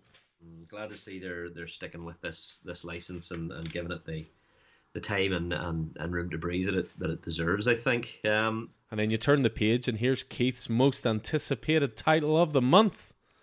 Yeah, yeah. And so we're going to skip past Deadpool, Black, White, and Blood. Um, I mean, Tom Taylor, Ed Brisson, and, and James Stokoe were on it, uh, along with Whilce Portacio and Phil Noto uh, on uh, on art. So, I mean, it, it's a hell of a team. They're doing their best to bring you in, aren't they? They're doing their it's best. A, yeah, it's a hell of a team, but I'm, I'm not a huge fan of the of the black and white with a little bit of color format. It's not. Wolverine's Wolverine's been good so far, and Carnage. Yeah, I mean the second issue was brilliant when you had great creatives on it, but yeah, there's going to be five issues, but at least they're starting strong with this one and putting their uh, strongest creative teams up front. I mean, Whilce Portacio hasn't done anything Marvel for a while, has he? No, definitely not. I mean, Phil Noto's been all over uh, Cable and uh, and that, uh, but yeah, I mean, so I mean, this is it's, it's going to be a hard one to ignore, but given it's Deadpool, uh, ignore it I shall. Um, well, let's ignore that and turn it to the aforementioned uh, X Man you just mentioned. Yeah, I mean, if you are a Deadpool fan, then uh, certainly don't don't follow my lead on this because uh, I'm sure it'll be wonderful. But yeah, uh, the man who uh, eventually was forced to team up with with Deadpool and was way better than way better than that fate. Um, Cable, the original Cable, the big gun is back in uh, Cable Reloaded number one. It's a one shot. Uh, it's finishing off, or it's part of uh, Al Ewing's Last Annihilation, which is running across Sword and uh, and Guardians of the Galaxy, uh, and including this one shot. Al Ewing, Bob Quinn, covered by uh, Stefano Caselli, um, and Rob Liefeld is also doing a Deadpool 30th anniversary variant cover. If you're interested in that, see previous statement for my interest in that. The big gun is back. It's a new area, era and a new galaxy. It's that's under siege from a deadly new threat, but you can still rely on one man. Cable is locked, loaded, and landing on the deadliest planet in X history to steal the ultimate weapon and stop the last, last annihilation. Uh, so yeah, I mean, obviously, in the X Men up until now,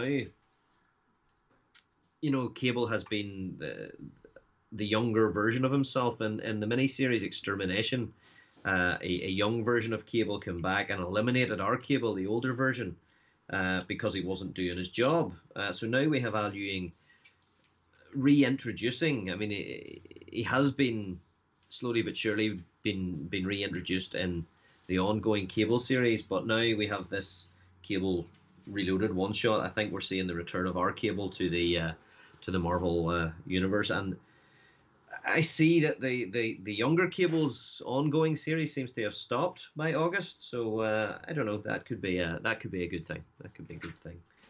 Um, next up, and sticking with Al Ewing, I know one you're interested in, uh, Alan in Defenders. Yeah, five this, issue miniseries. This is uh, this is one of my five picks on the board. I mean, the creative team alone would be enough to get you excited about this. With you know Al Ewing, as you say, on writing duties, Javier Rodriguez on art and covers did such a wonderful job with uh, the history of the Marvel Universe.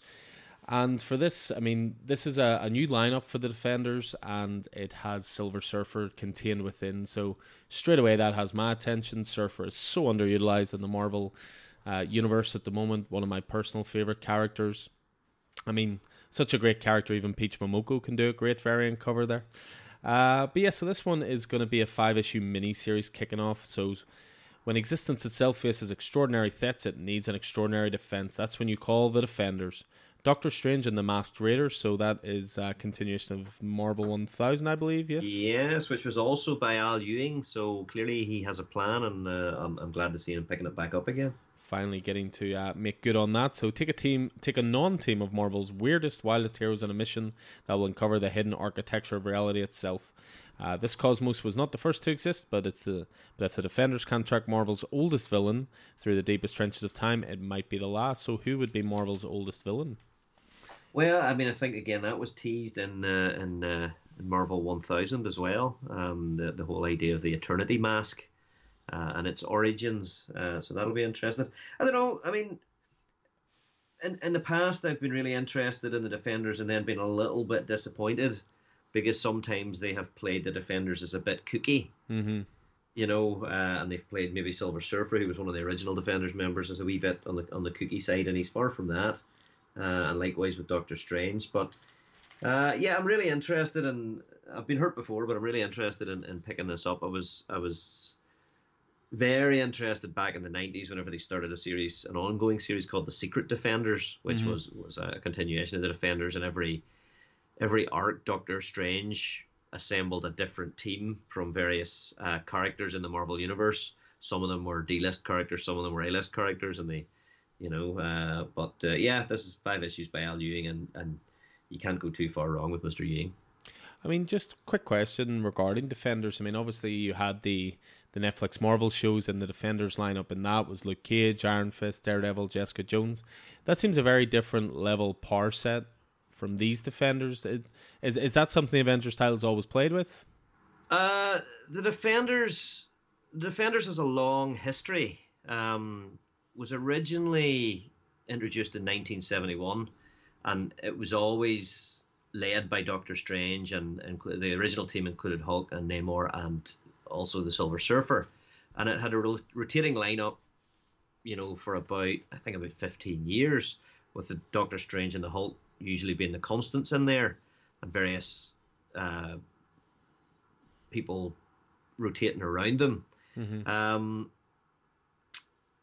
then later on, as I say, there was from 1993 to 95, there was the Secret Defenders where Doctor Strange assembled different teams.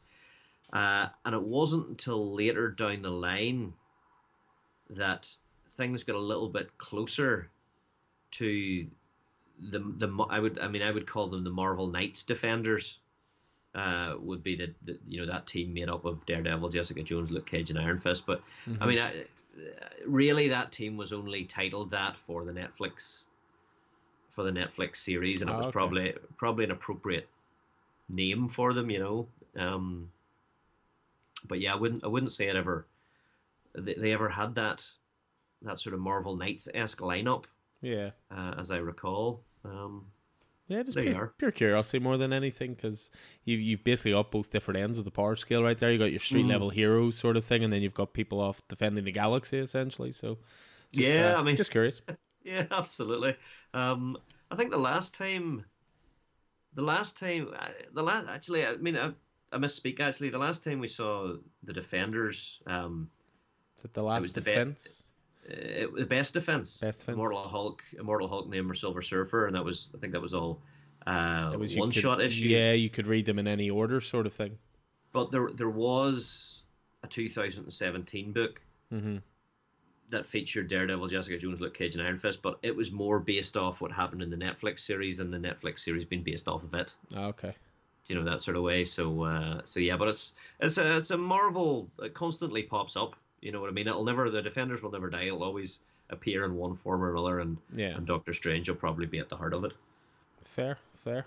So from one D title to another D title, and again, one of your picks of the month up next. Then.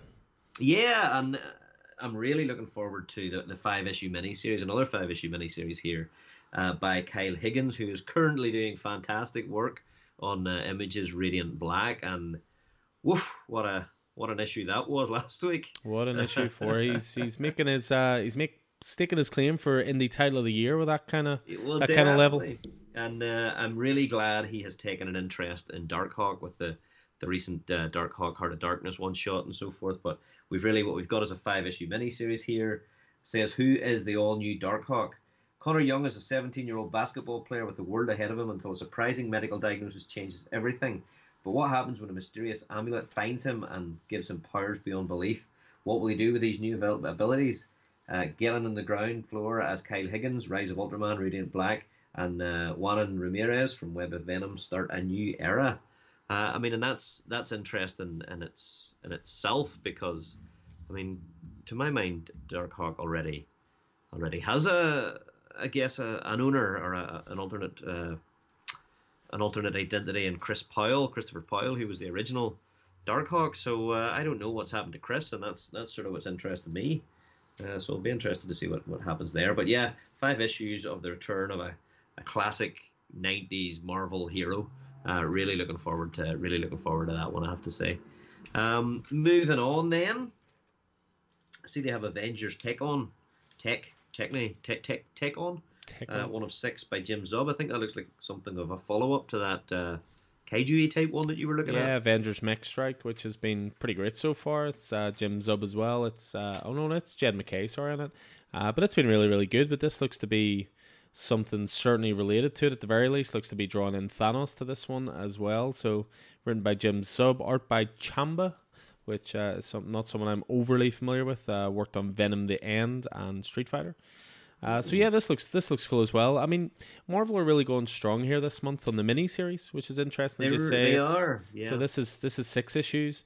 Uh, when the Red Skull wields a strange new power that strips heroes of their powers and threatens the entire world, the Avengers turn to Tony Stark's experimental new technology to save us all. Here come the Iron Avengers, Avengers Tech On. Sleek, high powered tech suits, bristling with energy and amped up attack power, face off against supervillains enhanced to match.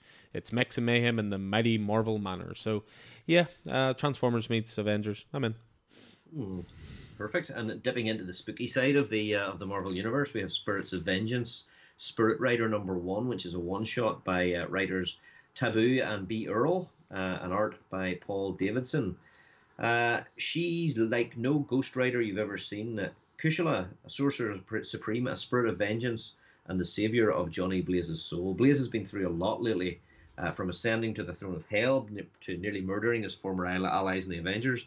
But his nightmare is far from over. Something or someone is haunting him, and only a Ghost Rider with the powers of a sorcerer supreme can find out why. The dynamic writing duo of Taboo of the Black Eyed Peas and B. Earl expand the Rider mythos with an action-packed special that will kick off a brand new era of vengeance. Kushala is about to be the hottest thing in hell. Uh, looks interesting. It's a one-shot. If it's kicking off something Ghost Ridery, I'm, I'm in. Um, They just keep teasing you with Ghost Rider stuff, don't they? But they just do, not, yeah. just not yeah. doing an ongoing. No, not at all. I, I sort of feel like I, like I know Kushala from somewhere. Uh, she may have been in a in a Doctor Strange miniseries before or something, but uh, I, I could be wrong. So uh, so moving on before uh, I'm proved wrong. uh, pushing on through those annuals I was talking about that I'm a, a wee bit disappointed with uh, with Marvel for uh, their their formatting, and uh, we're pushing on into. Uh, a little deeper into Spider-Man corner, and we've got a, an annual that I'm not disappointed in, uh, and that is Spider-Man Life Story Annual Number One by Chip Zdarsky and Mark Bagley. You'll remember, we don't have to mention it, don't have to talk about it, the Spider Man Life Story series by Chip Zdarsky that remains one of our favourite books of the last few years and has been followed up recently by the uh, Fantastic Four life story, uh, which uh, we, we've read the first uh, issue of, um, and it, seems to be going uh, quite well by Mark Russell. But the uh, Spider Man Life Story Annual is a special encore return to the world of Spider Man Life Story by the original creative team. Spider Man, he's a threat, he's a menace, and J. Jonah Jameson, Jameson will do whatever it takes to make the world see it. But in this companion piece to last year's hit miniseries Spider Man Life Story, will the decades of obsession bear fruit for Jonah or be his destruction? Zdarsky and Bagley reunite for this story told in a world where Marvel's beloved characters aged in real time. So this could be uh, this could be brilliant. Yeah, I mean, can't can't can't look sideways away from that one, Alan. Yeah, I mean, I've I've two points to make on this. Uh, definitely, we have the fact that uh, there's going to be an upcoming couple of days where Keith has very kindly managed uh, offered to mind the store as Vicky and I go over to to see the family over in England if you know anything about Keith when he runs the store, it's that he recommends Spider Man Life Story, and our, our sales of that title go up through the roof during that time. So if you need a little bit of a 101 on it, leave it to that day because it's absolutely astounding. but the other thing I have to say on this is, damn you, Marvel, I'm going to have to have a cover A and a variant because the cover A by Chip Zdarsky is stunning in its simplicity as always, encasing J. Jonah Jameson behind sort of the spider web of Spider Man's suit. But look at that John Romita Jr variant cover. Oof, Spidey hanging upside down within the spider webs. Just an absolute in, in the rain, beautiful. And, oh, and, looks, and Vicky's even looking over my shoulder here at that variant cover when I when I mentioned John Romita Jr. You know she's been a fan for a long time through.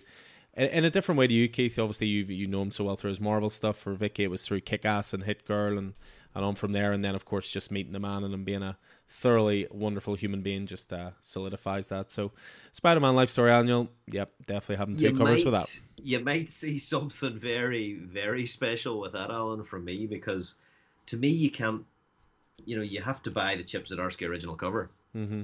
Obviously, but there's also a Mark Bagley variant cover and a John Romita Jr. variant cover. Are we going for a hat trick here? This, this... well, we'll see. You, you could convince me. You could convince me. So so moving on through uh, all through the various uh, you know uh, individual series. Um, there's some there's some great stuff in there, but we'll we'll not go into it because if you're not on it by then, you're probably not going to be on it. Including uh, Iron Man, we've got Gamma Flight, as I say, tail ending the the Immortal Hulk as well. We've got the uh, the uh, the Star Wars War of the Bounty Hunter stuff. The ever fantastic Strange Academy hits its its twelfth issue. Daredevil continues under the uh, guiding hand of Zdarsky and Checchetto on the number 33. But into the uh, into the hardcovers and the collected editions, and I see here the What If, the original Marvel series omnibus volume two hardcover, and it makes me wish that it is an early solicit for September, but it makes me wish I'd gotten volume one, uh, the hardcover, because this is the original. Uh, this is the original What If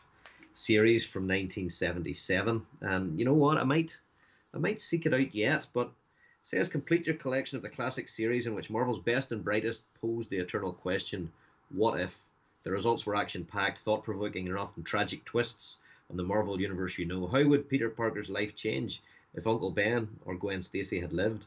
If his clone had survived, or if Aunt May were bitten by the spider? What if Reed and Sue and Ben and Johnny never gained their powers, or there were no Fantastic Four at all? Imagine if the Thing and the Beast continued to mutate. Matt Murdock became an agent of S.H.I.E.L.D. or Captain America became president. Phoenix and Elektra did, don't die, but the Yellow Jacket and the Invisible Girl do. Dazzler becomes the Herald of Galactus. Wolverine kills the Hulk. Iron Man's trapped in the past. Thor meets Conan the Barbarian, and much, much more. Collects What If from 1977, 23 to 47. So we'll maybe have a chat about getting, uh, seeing if you can get your hands on that uh, that volume one, and then we can talk about volume two, Alan. But uh, yeah, that that stuff was just great. I mean, and uh, Rob Liefeld recently went a rant on how uh, how Marvel are using uh, the original 1977 version of What If as the playbook for the Marvel Cinematic Universe, and he, he had some interesting theories there. I have to say, can't uh, can't fault the man. Intriguing, intriguing. I mean, yeah, I mean those are always great. Those are the equivalent almost of what we were talking about about annuals. You know, they're one shot stories, but because they can be twists on on original ideas or original continuities. They're just they are interesting in that sense. I mean, come on, who doesn't want to know if Aunt May had been bitten by the spider? That yeah, just sounds great. It. Uh, swinging on to uh, to the uh, to the X Men corner. There's a lovely page here again. It's an early solicit for September, but it's the Hellfire Gala Red Carpet Collection hardcover. Uh, there's a Larraz cover, a Pepe Larraz cover, and a Russell Dauterman cover. But this will be collecting all of the important issues of the the Hellfire Gala. So uh, X Men, Marauders, Excalibur, X Force, New Mutants, uh, X Factor, Hellions, Sword, Way of X, X Corp, Wolverine, Planet Size X Men, and the Hellfire Gala Guide. 352 pages, hardcover, $75. The X Men are rolling out the red carpet for the biggest Krakoan event of the season, but this high class hardcover details every drink, dance, and dalliance and deception at the Hellfire Gala. So it's a nice way to correct to collect the, the Hellfire Gala by Hickman, Gerry Duggan, Tini Howard, Benjamin Percy, Mattia Ayala, Leah Williams, Zeb Wells, Al Ewing, and Si Spurrier. Um, looks really good, and it's on the same page as the House of X and Powers of X hardcover and the X of Swords hardcover, which are also available. So if you have a spare 225 quid, you can probably you know pick up all of those and be fairly up to date on on all things uh, Hickman Hickman's X Men. Yeah, very much so. I mean, that's definitely all the important stuff. House and Powers being the lead in, X of Swords the first event, and then Hellfire Gala the more recent stuff. I mean, uh, I've I've just spotted a wee uh, omnibus there that would intrigue me in terms of classic X Men, and maybe you can probably shine a bit more light on it. But it's the uh, X Men Mutant Massacre omnibus.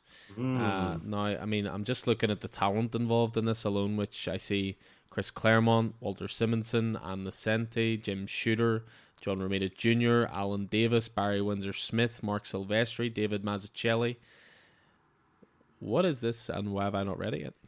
Uh, Mutant Massacre was a classic, remains a classic, uh, I guess, Claremont led uh, X Men story. And what happened was it was the introduction, or, or certainly the uh, whenever the the Marauders, uh, Mister Sinister's Marauders, went into infamy as Sinister sent Sabretooth and the Marauders into the underground to attack and and commit genocide on the Morlocks. Mm-hmm. The X Men, X Factor, and the New Mutants of, of the time uh, unite to go down there and stop them, uh, but they do so at very very high cost. Uh, we have the classic uh, battle between. Um, oh, I uh, name name escapes me. Storm and uh, oh, what do you call her? Head of the Morlocks. Can't even remember. It slipped my mind. there's a classic knife battle where you see you know storms, the benefits of storm growing up on the on the you know the rough streets. Uh, Angel loses his wings, uh, which leads directly into the creation of Archangel. Uh, you know, so there's a lot of there's a lot of uh, it's a heavy cost, but yeah, great great omnibus. And if you haven't read that story, I would I would highly recommend it. I mean, the the art is just phenomenal throughout, uh, and the the writing talent you, you you just can't beat that. Look at that list. Yeah, I might, you know, just, so, might just have to indulge in that as well. And why not? So, for me, moving uh, moving out of the, the classic superhero stuff, I mentioned earlier on the Aliens Bloodlines trade paperback by Philip Kennedy Johnson and Salvatore Larroca, picking up the first six issues of the new Alien series. Uh, we've really been enjoying that, so I would I would highly recommend it. I mean, I'm really looking forward to seeing what the first issue, first six issues bring. And then lastly, we have Spider Man Spider Shadow trade paperback. Uh, so that's Chip Zdarsky and uh, Pasqual Ferry. The, we're currently two issues into it. It's a five issue miniseries. Uh, you know, what if Spider Man had become Venom effectively? And even more excitingly than that, relaunching the uh, the What If brand uh, at Marvel. So very exciting stuff. So yeah, just as I said, action packed uh, action packed month from uh, from Marvel in in August. Could go further. Shan't. and you don't need to because the book will be in the store at all times. You can continue having a look through that yourself. And if you're popping into the store, and yeah, there is there's more beyond what we went through there, but it, it is a testament to how packed that uh, that uh, Marvel book is this month. So yeah, so that's the DC side of things taken care of, and the Marvel side of things taken care of. So we'll run you through the the indie book. And again the indie book is obviously an oversized previews book. I mean it, it would be impossible for us to go through the entire book. So we're going to go through the different publishers pick out the ones that have caught our attention. There are a few of them that have been put onto the board as some of our picks of this month as well. So uh, we'll, we'll we'll definitely spotlight those. But we'll kick things off with, I believe, one of your picks. We're, we're starting off with Image Comics, and this is a brand new number one, I believe, you have on the board this month. Yeah, that's right. Uh, by J.H. Williams III and W. Hayden Blackman, Blackman uh, on uh, writers, and then uh, artists J.H. Williams III and Dave Stewart uh, on that. It's an August 25 release. It It's solicited as fantasy, action, adventure, science fiction, horror. Uh, for for fans, high fantasy epic featuring sweeping feast for the eyes artwork and perfect for fans of the Sandman Promethean saga. And it's Echolands number one. It's uh, the major Image Comics uh, 2021 event. The story uh, of Earth's last war starts with Hope's sticky fingers. The multiple award-winning Batwoman team, J.H. Williams III and W. Hayden Blackman, uh, reunite for an all new ongoing series. They're joined once again by Color Supreme Dave Stewart, Master Letter Todd Klein. In a bizarre future uh, world that has forgotten its history, a reckless thief, Hope Red Hood, holds the key to excavating its dark, strange past. If only she and her crew can escape a tyrannical wizard and his unstoppable daughter. But fate will send them all on a path leading to a war between worlds. Echolands is a landscape format, mythic fiction epic where anything is possible, a fast paced genre mashup adventure that combines everything from horror movie vampires to classic mobsters and cyborg elves. Uh, to Roman demigods and retro rocket ships, it's going to be a hell of a ride. Uh, it certainly looks like it. Uh, looks like looks like something else. Now, I mean the landscape format, interesting. Interesting doesn't always mean good to you. I'm guessing.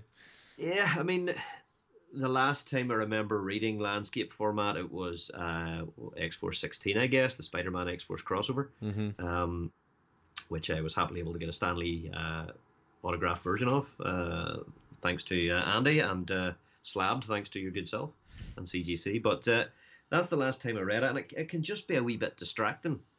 It Uh, depends how they format it for me. If they have it in a traditional comic format, but then you just turn it and you're flipping yeah, it almost like a think that's what calendar, yeah, I don't like that idea. But if they actually bind it where normally the top of a comic would be and it's sideways and it flips that way, you know what I mean? So you're reading left to right rather than top to bottom. I think it could actually really work. But I can't see them doing that. I can't see them doing that. Take, see, they takes a did. lot more doing than you think. But they did that for a. There was a really good Brian K. Vaughan title called The Private Eye, and he Hmm. released it originally through his uh, online store, which is Panel Syndicate. But they did a hardcover book, and that's how they did that. They bound it sort of in the thinnest side, and then it, you read it left to right rather than top to bottom. But it doesn't state either way how this is going to be. But it would. Be, I think it would be a shame to to move on from this title because of the format, because the art looks glorious. Uh, the colors yeah, oh, are really exceptional Yeah. the imagination, the detail, the yeah, this this looks thoroughly wonderful. I mean, I've you don't normally see such a, a multitude of comic artists and writers on Twitter highlighting one title from the previous book, but when this got announced, this was everywhere from every creator you can think of. Like they were blown away by this, so I think this is going to be a big, big title. Yeah, I mean, and, and uh, I, I, I, I complain about the possibility of the landscape format being annoying, but I've selected it as, as, as one of my picks of the week. Yeah, uh, for sure. And I can't I can't argue with Neil Gaiman, who says it's every fictional word, each with its own artistic style, intersecting and exploding with GHW the third magic and crackle. I can't wait to see what he and Hayden Blackman are taking us into a world in which anything can happen, and undoubtedly will. Uh, so yeah, this is this is really interesting. The the main character, you know, has a bit of a a nod towards uh, Little Red Riding Hood, maybe. mm-hmm. Um, but yeah, there's a lot going on. Really looking forward to this. I have to say. Yes, that's Echolands number one, sure to be one of Image's biggest hits this month, and another one that definitely is worth talking about. And again, is the the pre-orders in this already starting to to be big. There is going to be a new Spawn ongoing title launch, which is King Spawn number one. So this is launching with an oversized issue, fifty six pages. So it is going to be a six dollar price point. Uh, so this is uh, this is basically Todd McFarlane making good on his promise to expand the Spawn universe. There is going to be a title coming up first called Spawn's Universe, uh, but King Spawn is the first new ongoing Spawn series since 1992. So we can look forward to that. So it's written by Sean Lewis and Todd McFarlane. The artists working on this: Javier Fernandez, Brett Booth, Philip Tan, Steven Segovia, Todd McFarlane, and Marcio Takara. And I'm not the biggest Spawn guy. I don't know enough about it. I, I find it hard to approach it because of its 300 issue plus run at this point. But I have to say, based on the preview art, this looks pretty great. Uh, it's a beautiful cover, uh, beautiful artwork, and it is saying that this is a perfect for long-time fans and the jumping on point for the next generation of readers. So I think that's going to be a pretty big title. Again, the, the pre orders for that are already big. So I mean, you're not much of a Spawn guy either, are you? It's same thing, No, just so big. I was back when it back when it launched in 1992. It did it did pick up uh, you know the first I think six issues or something. Um, you know, and, and, and I picked up a couple of trades uh, that were released, and I, I sort of enjoyed it, but then I, I dropped off it, and I haven't picked it up since. Uh, and uh, yeah, there's just there just doesn't seem to be any way in. It seems impenetrable. yeah, Um, I don't know. Maybe I, I maybe pick this up just out of interest because it also seems interesting. You know, so well, I, I'll pick it out of on interest because it seems interesting. Well put together sentence there. Good job. um, but uh, yeah, maybe uh, maybe we'll. Uh, it does say perfect jumping on point for the, the next generation of readers. Um, so yeah, let's have a look. See what happens.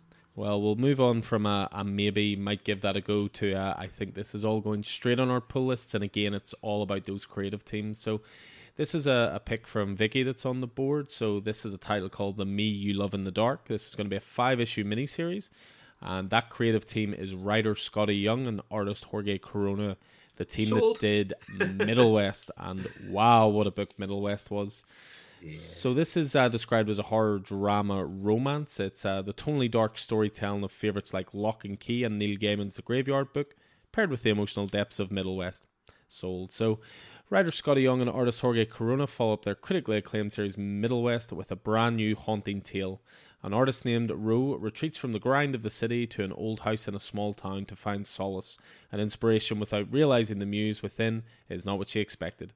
Fans of Stephen King and Neil Gaiman, like they're setting the bar high here, uh, will enjoy this beautiful, dark, and disturbing story of discovery, love, and terror. The preview pages look thoroughly excellent, as you'd expect. Skottie Young just does such a good job of pairing himself with artists that are like copacetic with them. They're you know yeah, what I mean? almost extensions of his style. know. Yeah, They have their own style, but yeah, yeah. with their own feel, you know, Yeah. whether that be Alberto Ramos on uh, on on Strange, Strange Academy, Academy. or whether that be you know Jorge Corona on this and, and Middle West. It's it's so good, so good. Uh, the me you love in the dark. You were having trouble with that in the board earlier on. I was. I, I you you put an element of doubt in my mind when you said, "Is it the me you love in the darkness?" And I was like, oh, "I've written down dark here, but you've got me wondering now." So uh, You were right. You were right. yeah, we're we're definitely looking forward to that. Uh, I see the next one is one that uh, I think you had highlighted as well. Don't think I made your picks on the board, but it wasn't far away. No, uh, Second Chances uh, by uh, Ricky Mam- Mammone and Max Bertolini.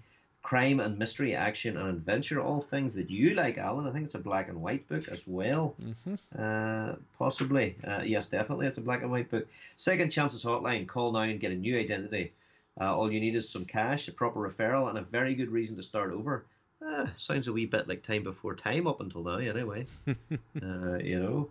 Uh, when when LeBlanc, uh, the man behind the hotline, is approached by a shady figure from his past, he's forced to accept a new client who doesn't meet any of the requirements. A client with a chemically induced amnesia uh, in, a, in desperate need of protection. Up and coming writer uh, Ricky Mammone and artist uh, Max Bertolini from The Witcher and Nathan Never explode onto the scene with this psychedelic, action packed, bizarre, bizarre noir that uh, feels like John Wick punching through an existential French New Wave fever dream.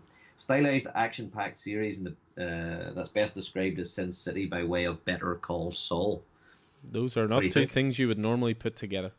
No, and uh, interestingly, Image are uh, soliciting it alongside offered again Image First's Deadly Class, Deadly Class, Volume 1 to 9, and Kill or Be Killed. Which is a Brubaker Phillips joint, which is never a bad thing to be compared to. Absolutely. So Yeah, looks, it to, yeah. looks, looks great to me. Has that sort of noir feel to it. It does have a wee bit of a John Wick uh, vibe to the visuals and so forth. So uh, it doesn't state it just states it's a series premiere. It doesn't state whether it's an ongoing or not. But as Keith says, this is going to be a black and white comic as well. The cover does have splashes of color, but it does again um, stick with that black and white almost aesthetic. So one to look forward to there. Uh, again, with all the image stuff, we've got a lot of great stuff continuing. You know, we've got Ascender, Ice Cream Man, Radiant Black, and so forth. Ascenders series finale, uh, Moonshine series finale. We've got a new story arc for Radiant Black. Oh, less said about that, the better.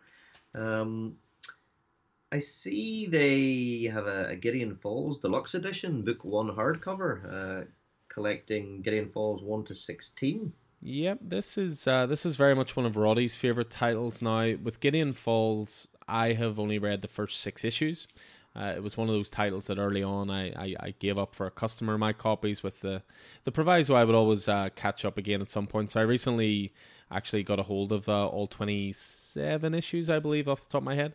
So I will be reading this, but that doesn't mean I won't be picking up this deluxe hardcover edition because mm. Image put together some lovely hardcovers. So this is going to be book one. It's going to cover issues 1 to 16. So there will definitely be a book two. So just to give you the, the breakdown on this, it's the first book of the Eisner Award winning horror series from Jeff Lemire and Andres Sorrentino. The lives of a washed up Catholic priest arriving in a small town full of dark secrets and a reclusive young man obsessed with a conspiracy in the city's trash become intertwined around the mysterious legend of the Black Barn. Dan, the otherworldly building alleged to have appeared in both the city and the small town throughout history, bringing death and madness in its wake. Rural mystery and urban horror collide in this character driven meditation on obsession, mental illness, and faith from the creators that writer Brian Michael Bendis said will go down as one of the greatest comic teams of all time. So this is a hardcover collection that uh, features plenty of extras, including variant cover gallery uh, from the likes of Cliff Chiang, Jock, Tula Lotay, and Skottie Young, and many more. So Gideon Falls has been pretty much critically acclaimed ever since it came out, and I, I, believe it was uh, picked up for a TV show at some point, and it does seem like it would uh, fall under that uh, aesthetic. So, yeah, Gideon it Falls. Is, uh, it is an advanced solicit for September 15, but that doesn't mean you can't order it now from the store. Um, isn't that the case? Absolutely, yeah. I mean, anything that as soon as it's available for pre-order, even if it's an advanced solicit, where we, we don't put a time limit on it, we're happy if if you know if there's something coming out you want, you let us know. Um, um, back to the uh, stuff that's out in August, and I see Old Head OGN. Uh, I was attracted to this because the writer, artist, and cover are all Kyle Starks, uh, who I am a huge fan of since uh, Rock Candy Mountain, the uh, the hobo epic uh, volume one and two back uh, last year, year before. Mm-hmm. Uh, so this is action, adventure, humor, and horror. Space Jam meets Fright Night. In this uh, hilarious action horror, as a former baseball star returns home to bury his mother, only to learn of her mysterious past, his destiny, and to find himself embroiled in a decades, decades-long blood feud with the actual Dracula. Space Jam meets Fright Night in this comedy horror romp, perfect for fans of both Rick and Morty and Die Dracula, motherfucker. Yeah, so again, another instance of following the creators right there. I believe he has a new one coming out soon as well. What is it? Uh, the Six Sidekicks of. Yes, that's the one. Yeah. Uh, I can help you no further. There's definitely a name there at the end of it. But yeah, just a couple of uh, trades from Image definitely worth pointing out as well. So Radiant Black Volume 1 is going to hit in August. Again, we, we, we talked for 15, almost 20 minutes about issue 4 in the last reviews pod. Of course, spoiler filled, but yeah, we can't recommend that series enough. And then another one that we've both been enjoying. It's a horror western title, and nice to see that it's volume one, not just mm, the only yes. volume. Uh, a title called Two Moons from John Arcudi and Valerio Giangiordano. And this is uh, this has been a really good title as well. So that's a, a five issue collection there. So glad to see Man Among You is back as well. Uh, issue six of the uh, of the uh, Stephanie Phillips uh, pirate epic. Uh, quite enjoying that because you don't see too many pirate epics these days. No, um, you do not indeed. You've got Die approaching its end this month. It's up to issue 19, so that's going to conclude with an issue 20 there as well. Um, you've got Nocterra bringing up an end to its first story arc with issue 6 this month. Uh, Old Guard Tales Through Time hitting issue 5. You've got issue 5 of the Silver Coin. Now, we'd obviously talked before about how that was going to be a 5 issue mini, but that has now been upgraded to a ongoing. Uh, I see the end of that sentence was the six sidekicks of Trigger Keaton reaches number there three. we are. Knew we'd get there. And then all the usual good stuff continuing Undiscovered Country, Walking Dead, etc. So yeah, really strong showing from Image as you would expect, just like every month. Uh, we'll move on then to Dark Horse. Um, with Dark Horse, we have one of our picks that's on the board, and this is uh, another one of Vicky's picks. And again, this is the the mantra of following the creators. So David M. Booher, you know, co-creator, writer of Canto, one of our favorites in store, is launching a new sci-fi title through Dark Horse Comics called Killer Queens, number one of four. So he's on writing duties, and it's an artist called Claudia Balboni on this one. So meet Max and Alex, reformed intergalactic assassins for hire, on the run, also super gay. Their former boss, a fluffy monkey with a jetpack, is hot on their tail to take back a stolen ship. They gotta eat, so they take a mission from Alex's old flame. Your standard no kill, casualty free kidnapping recovery from a nearby moon. Only complication half the moon is by, ruled by a fascist dictator hostile to foreigners. They're the killer queen, so what could possibly go wrong? I like that David is referred to here as a rising star. Uh, join Rising Star, David M. Booher, and an all LGBTQ creative team as they tackle issues of love, xenophobia, and the terror of fascist dictatorships in this hilarious sci fi epic. Has a real Flash Gordon look to it. Uh, the the preview art for this looks pretty great. Monkey with a jetpack, you know, can't go wrong with yep, that. Can't can't go too far wrong with it.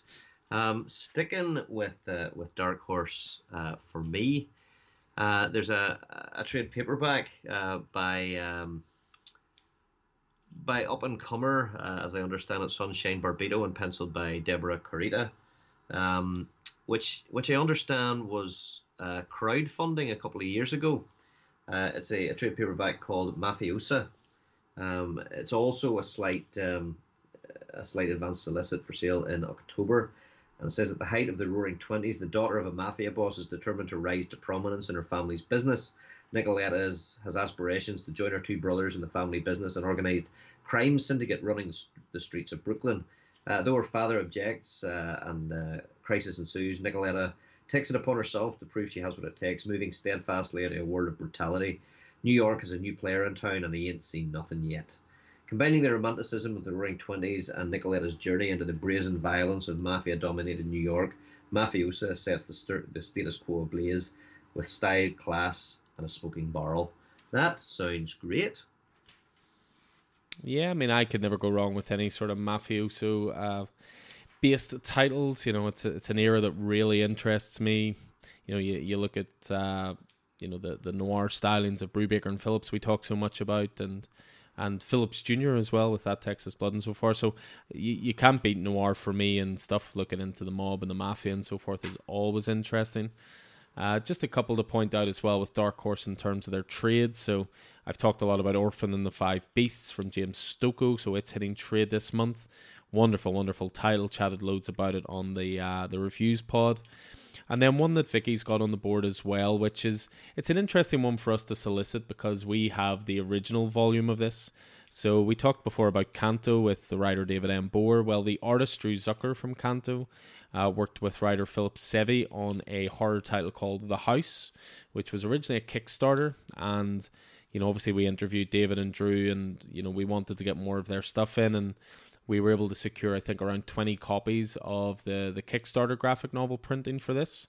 Uh, I think we've only got about three or four left. It's proven very, very popular. So it's uh, it's a horror story set during World War II. Really, really great title. Well, it's now been picked up by a major studio, and Dark Horse are going to be putting out a new printing of it with a new cover. But if you want the original printing, there's only one place in Belfast you can get that. So that is with us. So, uh, but if you miss out on that, You've got the house being released through Dark Horse Comics in August as well. And then we're going to move on to something I know you're very excited about. We're hitting IDW now. And uh, yes, indeed. Um, yeah, I mean, obviously, Star Trek has uh, has long been a, a very favourite franchise of mine, uh, and uh, they David and Scott Tipton uh, have been doing a great job on on on the the Mirror Universe stuff that they've uh, that they they've done. Uh, you know, the comics. Uh, and I can't remember. There's been like three of them. Uh, the mirror, the mirror cracked, wasn't it, or the mirror broken? Mm-hmm. Um, uh, there was three, three, three graphic novels. Hell's Mirror, wasn't there? Uh, there was. I can't remember what they were called. Give me, give me two seconds, and I'll, and I'll find out for pretty sure. sure there was Hell's Mirror and uh, Broken Mirror. I'm pretty sure two of them. And and then there was uh, Terra Incognito. Uh, and it, it, sort of follows the Star Trek Mirror, you know, the, the Mirror universe that was made famous throughout the Star Trek serials. Uh, it was visited in uh, it was visited in the original Star Trek, and that's where all of the uh, you know Spock with the the goatee beard, you know, evil Spock, and all of that came in. it was visited in Deep Space Nine and I believe in Voyager, and has very much been a been a part of uh, of Discovery. But uh, they've really explored it through through the, the, the, comics, through the, the David and, and Scott Tipton IDW comics. Uh, and following on from that, we're getting uh, we're getting a uh, a mini series, or I guess it's a maxi series, with uh, starting with Star Trek: The Mirror War number zero, uh, available in August. Uh, David and Scott Tipton on writing, Carlos Nieto as the artist. get caught up in the Mirror Universe Enterprise D before its crew, helmed by Jean-Luc Picard, face new threats and, and challenges in the upcoming Mirror War event. Following the failure of the attempt to steal ships from the Prime Universe, Picard and the Mirror crew are called back to Earth to report to the Emperor personally, so long as they can survive the trip. So it's always nice to see, you know, the the, the evil turn of your favorite characters. You know, especially a character like like Jean Luc Picard. so and uh, and the, the, crew of the Enterprise D. So I'm really really looking forward to that. Those those titles have just you know really breathed life into the into the Star Trek comics for me, uh, and uh, really, really enjoying them. Really enjoying them. Not not to your taste.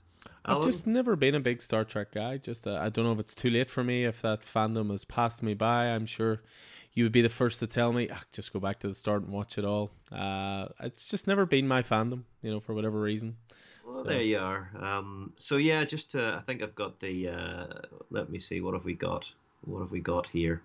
Uh, the uh, the mirror broken there we are. Uh, so the mirror broken. The Terran Empire was on its last legs in its war with the Klingon Cardassian alliance, but Jean-Luc Picard has learned of a final chance for victory, a revolutionary new Galaxy-class starship that could turn the tide. The ship is called the Enterprise, and Picard intends to take it. That continued, and through the mirror, uh, when the Enterprise D discovers a burnt-out, pillaged Andorian vessel, uh, the search for the culprits lead to startlingly familiar faces. But how did the Mirror Universe crew find their way to our universe, and what does Emperor Spock have to do with it? Uh, and then lastly, we had Terra Incognito. The Enterprise crew returned to business as usual, little realizing the serpent in their midst, one of their own, has been replaced. It was six stories focusing on fan favorite crew members of the Enterprise D, each connected with the, the machinations of that sinister Mirror World do- doppelganger. So this this continues on from that. I believe it's ten issues. Would I be right about that, Alan? Ten or twelve? Uh, I think so. Yeah, it looks like it, it, I know there's going to be tie-ins and stuff to it as well. That I think will be. They're not in this previews book, but I, I know there's a couple of different Star Trek fans who come into the store have been telling me that there will be some tie-in series to it as well. So it looks like it'll be at least ten all in all together. Brilliant, um, brilliant. And uh, before we sh- we shift on from IDW, we'll we'll pick up another uh, another franchise that uh, Roddy was a huge fan of this particular uh, miniseries, and that's Transformers King Grimlock, number one of five by Steve Orlando and uh, Agustin Padilla. King Grimlock begins. Grimlock, the beloved powerhouse T Rex with an attitude and one of the strongest Cybertronians in existence, finds himself magically transported to a world of fantastical beasts and strange powers. In this savage world where the strong rule with sword and iron, Grimlock finds a new opportunity to prove he's the strongest there is. But as Grimlock and the human barbarian Urkel will learn sometimes brute strength isn't enough. Written by Steve Orlando, with art by Agustin Padilla. Uh, King Grimlock features the iconic Transformers character in a solo adventure through a world of swords and sorcery unlike anything you've ever seen. That does sound interesting, actually. well, I mean, it seems to be a, a busy month for Transformers miniseries. There's also another one I've just spotted here called Transformers Shattered Glass. This is number one of five. Uh, this is written by Danny Lore and art by Guido Guidi. Uh, so, Shattered Glass isn't your average Transformers tale. Shards is the story of the ongoing battle between the power hungry Autobot autocrats and the freedom fighting Decepticon laborers.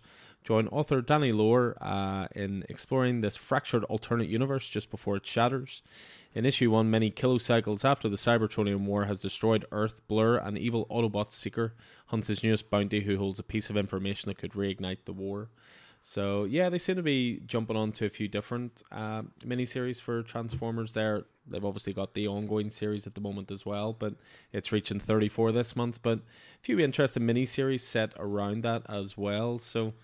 So yeah, that's IDW. We of course make our usual pit stop at Boom Studios because there's always at least one or two titles that'll catch the eye here. And this month it's actually again another one of my picks that went onto the board. So another mini series. This is going to be five issues. It's called Eat the Rich, number one.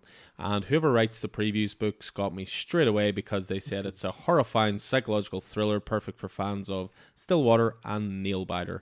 Anyone who knows me knows how much I love Nailbiter. I mean, Stillwater's great, but Nailbiter is, is just another level. Joshua Williamson, Mike Henderson, brilliant, brilliant title.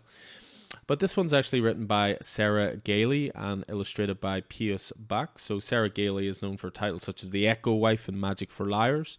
The artist Pius Bak has worked on Firefly and also worked on a really good miniseries called The Magicians that, that we have upstairs as well. So what unspeakable horror eats away at the heart of Crestfall Bluffs? With law school and her whole life ahead of her, Joey plans to summer with her boyfriend Astor in his seemingly perfect hometown of Crestfall Bluffs. It's a chance to finally meet Astor's family and childhood friends, all while enjoying a vacation with every need attended to by servants. But beneath the affluent perfection lies a dark, deadly rot. Will Joey discover the truth before it's too late? And if she does, can she survive to tell the tale? Described as a bold, horrifying psychological thriller. So this sounds right up my alley. Has a little um has a little tiny hint there of what do you call it? Get Out actually as well. Yeah, yeah, maybe, absolutely. Was just thinking, but yeah, some great looking covers for this. The interior art looks really, really strong. And again, as soon as they said for fans of Nailbiter, I was I was straight in there. Uh, there was also a really interesting looking original graphic novel hardcover. I don't think we have this on our notes, but I think it's worth mentioning just for the art previews alone. And this is a title called Better Angels, a Kate Warne adventure. Uh, this is written by Jeff Jensen, who is who worked on actually worked on Watchmen, the mm-hmm. HBO TV show, and it's from the artist of Made in Korea, which has just recently come out from Image Comics. But the art style of this looks awesome. It's very Victorian era got a little steampunky type vibe to it, and it's the story of America's greatest detective, told by Eisner Award winning writer Jeff Jensen. So this is an original graphic novel as opposed to a single issue. Uh, it's also an advance solicit, not out until October. But yeah, the solicit for this one is everyone knows the tragic assassination of Abraham Lincoln, but what about the foiled attempt in his first year of presidency? In 1861, America's greatest detective saved the life of her country's greatest president.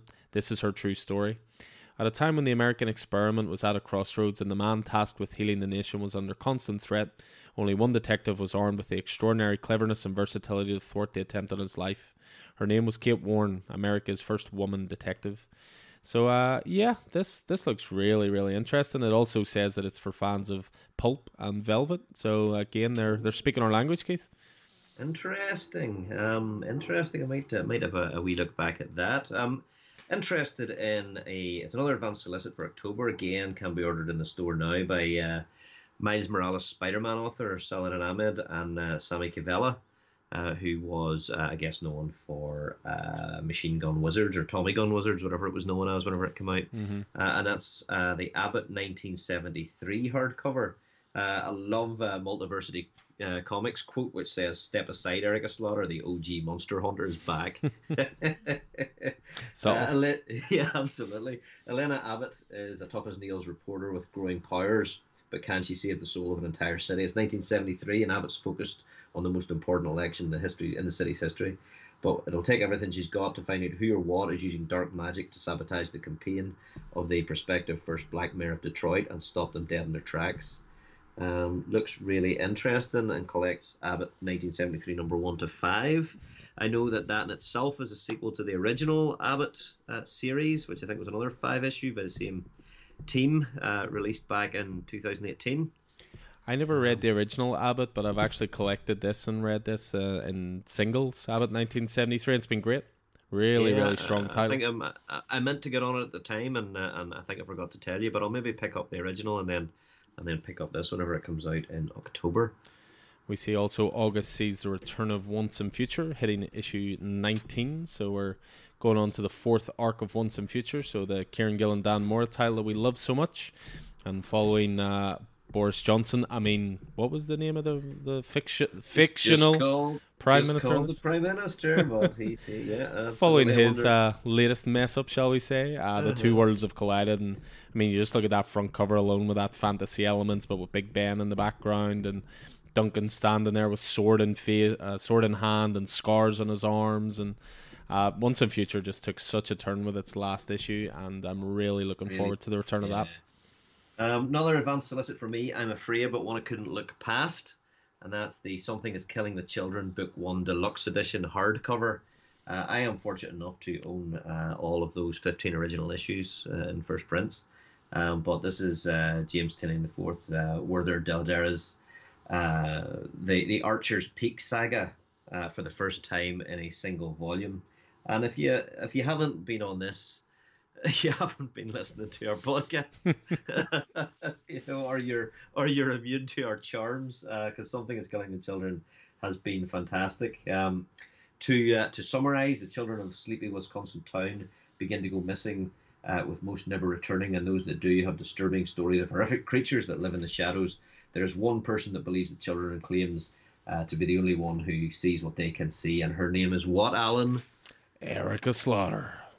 She kills monsters. This is all she does, and she bears the cost because it must be done. Experience the critically acclaimed series by GLAAD award-winning uh, writer James Tynion of Department of Truth and Batman, and artist Werther Dell'Edera of Razorblades like never before. Collects those first 15 issues, and if that's not good enough for you, you can also get the Something is Killing the Children Book 1 Deluxe Edition, Slipcased Edition, um, just in time so you can get on to issue 19, which is released in August. But yeah, I mean, I would be, I would be tempted to, to buy that for, you know, the the, the comic and horror appreciator in my life. Well, you see, this is the thing. Yeah, I know that you're not a man who, you know, buys to sell, but you know, you could sell your something that's killing the children first print collection and probably buy about ten of those for the money you would get because, you know, the the the value in those issues is incredible. But it's just always satisfying when you jump on a title just because you think it looks great Yeah, and then it turns Yeah. out to be valuable. But uh, that's what I always try to tell people in the story. You know, read what you love. If you get lucky with an issue, you get lucky with an issue. But but yeah, those those hardcovers look glorious. I'm I'm the same boat as you. We've obviously been on sick tick from the start, as we now affectionately call it. Uh, but I will be getting that slipcase edition because that is an absolute masterclass in minimalist design of that slipcase, which is just the the the teeth from the mask from Erica Slaughter and and again, yeah, there, there's no excuse with something that's killing the children. You haven't read it. The trade paperbacks are available if you fancy the bigger format. This looks great. I mean, it's it's a fifty dollar book, so it'll probably come in around forty five pounds for the the main hardcover. But you're getting fifteen issues worth of material. It's less than three. It's about three pound an issue, which for some of the No. strongest storytelling around. no, one of them's a filler. Exactly. All killer, no filler, as Sum 41 once said. So- very, much, very, very appropriate for that particular book. so that's uh, Boom Studios, and yeah, get something killing children if you're not on it yet. But uh, yeah, we move on a little bit then to another different uh, publisher. We have a little bit of aftershock love here. Is this uh, is this one that you ha- were having a look at? Yeah, well, new series from Aftershock who uh, who have been doing some some cool stuff. Uh, you know, of late, not least uh, Undone by Blood, uh, the two series of it, which I've been thoroughly enjoying. Uh, Scouts Honor as well, uh, some fantastic series. So this is by James Patrick, the writer of Kaiju Score and breakout artist Marco Locati. But it just looks mad. It's called uh, Campisi, the Dragon Incident, number one. Uh, I don't know how many issues it's going to be. Sonny, Sonny Campisi is a small time fixer for the mob controlled neighborhood of Green Village. If you don't pay your gambling debt, he'll come and collect. Uh, if you get a little rough with one of his girls, he gets a little rough with you. But when a dragon flies into town and Sonny is the one who's tasked to get rid of it, it's a problem unlike any other he's ever faced. A chain of events begins that will affect everyone who lives in the neighborhood, especially Sonny. Uh, it's a genre mashing comedy thriller that plays like one part Get Shorty, one part Dragon Slayer, and all parts absurdly wonderful. I mean, that just sounds interesting. Well, it's written by the writer of Kaiju Score, so I am in because Kaiju Score was great. Uh, he, he clearly loves his big monsters because Kaiju Score was all about a heist taking place during a kaiju attack. And then in this one, you've got a dragon flying into a mob story. So he, he clearly likes his big monsters, so he does. But yeah, I'll mashups. I'll jump on that. I mean, Aftershock have been doing some great stuff recently. Uh, another one definitely worth mentioning is one of Roddy's picks, which is just over the page in the previous book and Aftershock, which is God of Tremors. So this is going to be a prestige format one shot, you know, written by Peter Milligan, who of course did great work recently with American Ronin, and the artist I'd mentioned in the uh, in the intro for the DC stuff, Piotr Kowalski, is the artist on this one. So this is a uh, a one shot forty eight pager and it's a 19th century Gothic horror of exorcism, demonic worship, and epilepsy. When Aubrey has his first seizure, he's pulled out of school and hidden away in the family's remote country estate. His father, a high ranking English priest, tries to chase the devil out of Aubrey, but maybe the devil lurks in the grotesque pagan effigy that dwells on the grounds, and maybe the devil will turn out to be Aubrey's only ally. A singular tale of nightmarish terror and creeping enlightenment told against a backdrop of ignorance and brutality. God of Tremors springs from the fertile imagination of award winning writer Peter Milligan and illustrations from Piotr Kowalski, who was also the artist on a title you really enjoy, Keith. Join the Future, yeah, absolutely. Um, that sounds suitably Lovecraftian. And it's interesting that they're experimenting with format a little bit as well, you know, doing it as, as a prestige format one shot, almost like an annual, but mm. for an indie title. So it's uh, it's good to see something a little different with that. Roddy sold me on that one. Yep. And then I've just two more just to mention quickly before we finish up. Again, both uh, choices from the Rodster. So one of them is from a creator, Maria Llovet. Uh, this is one called Maria Llovet's Porcelain. This is by Ablaze Comics. Uh, so for this one, it is Maria Llovet is one of those artists that sort of focuses on strong female characters, hints of horror and sexuality. She's done a few different things. Eros Psyche, she did one called uh, Faithless as well with Brian Azzarello writing that. So for this one, it is Beryl's life in the desert, living with her aunt and her cat, is relatively simple until she finds and enters the dollhouse. Stuck inside an ever changing mystery house that hunts children and turns them into dolls, Beryl goes on a psychedelic journey where she must face the notion of her own limitations and move past them before she becomes the building's newest prey. Porcelain is a labyrinth of a psychologically thrilling experience told in a way that only acclaimed creator Maria Llovet can tell it. So, pretty special looking preview art for that one suitably creepy sounding. It's uh, a horror teen horror thriller, as it is uh, solicited as, and uh, some really good praise for her previous work in the previous book as well. There is a nice variant cover there, actually by Sabine Rich, which is a a take slash homage to uh, Batman Harley Quinn with the Joker and Harley Quinn dancing. So mm. there's that, and then just the very last one that's going to wrap us up for both this episode and the indie book is from Vault Comics because we've nearly always a Vault title as well. So Roddy's uh, picked out one called Deadbox. Uh, this is written by Mark Russell, who of course is working at the moment on Fantastic Four: Life Story. Uh, the artist on this one is Benjamin Tiesma. So, Deadbox, welcome to the town of Lost Turkey, where the main source of entertainment is a cursed DVD machine that seems to know more about the fate of its citizens than they do. Again, part of the Vault Nightfall Terror imprint, and that just sounds suitably 80s schlock horror. So I can see that why that appealed to a child of the 80s, such as Roddy. So that is Deadbox to finish off the previous book for this month. So I think we can both agree our wallet is going to take a pounding in August. Uh, that was a lot of good stuff. Yeah, great stuff. It's going to be a August is going to be a big, big old month. What's the what's the cutoff date for uh, for ordering, Alan? So I believe the cutoff date for this one is the twenty third of June. So it'll be three weeks this Wednesday, this new comic book day. If our comics arrive, of course, they've been delayed due to the uh, the bank holiday. But yeah, the cutoff point for orders is going to be the 23rd of June. But as ever, that's the initial cutoff date. There'll always be another chance to top up our orders a month before things come in. So even if you come late to this pod or discover us a wee bit later, always get in touch if there's certain titles coming out. It's not a case of they must be ordered by then or we can't get them. You know, we'll always do our best to, to get people sorted, but it certainly does help out with our pre orders, knowing, you know, the, the sort of volumes we have to order and what people are interested in. So as ever, if you have a pull list with us, just get in touch, whether it's through the social media uh, profiles or popping into the store. We can get titles added for you. Or if you want to set up a pull list, it's something you're interested in, pop into the store. We can certainly have a wee chat, or, or again, get in touch through the socials, and uh, we'll certainly get you sorted. There's there's no minimum or maximum amount of titles needed for a pull list of Coffee and Heroes, so uh, just come in and, and have a chat, and we'll we'll get you started. So. Uh, I will expect, no doubt, a lovely little PDF of your choices very soon because you're one of our most organized people. can't can't help it. You've been you've been doing this a while. You've been doing this a while. yeah, I can. Yeah, exactly. yep. So yeah, so that's going to bring an end to it for us there. So once again, that is the June previews for titles shipping in August and beyond. So a massive thanks as always to Keith for going through these titles with me and uh, getting up, it. and getting us pumped for the month of August. So Brilliant. We will we shall leave it there. We're off to read some comics because we're behind on our reviews this week. Certainly are. See you on the next pod. Good night.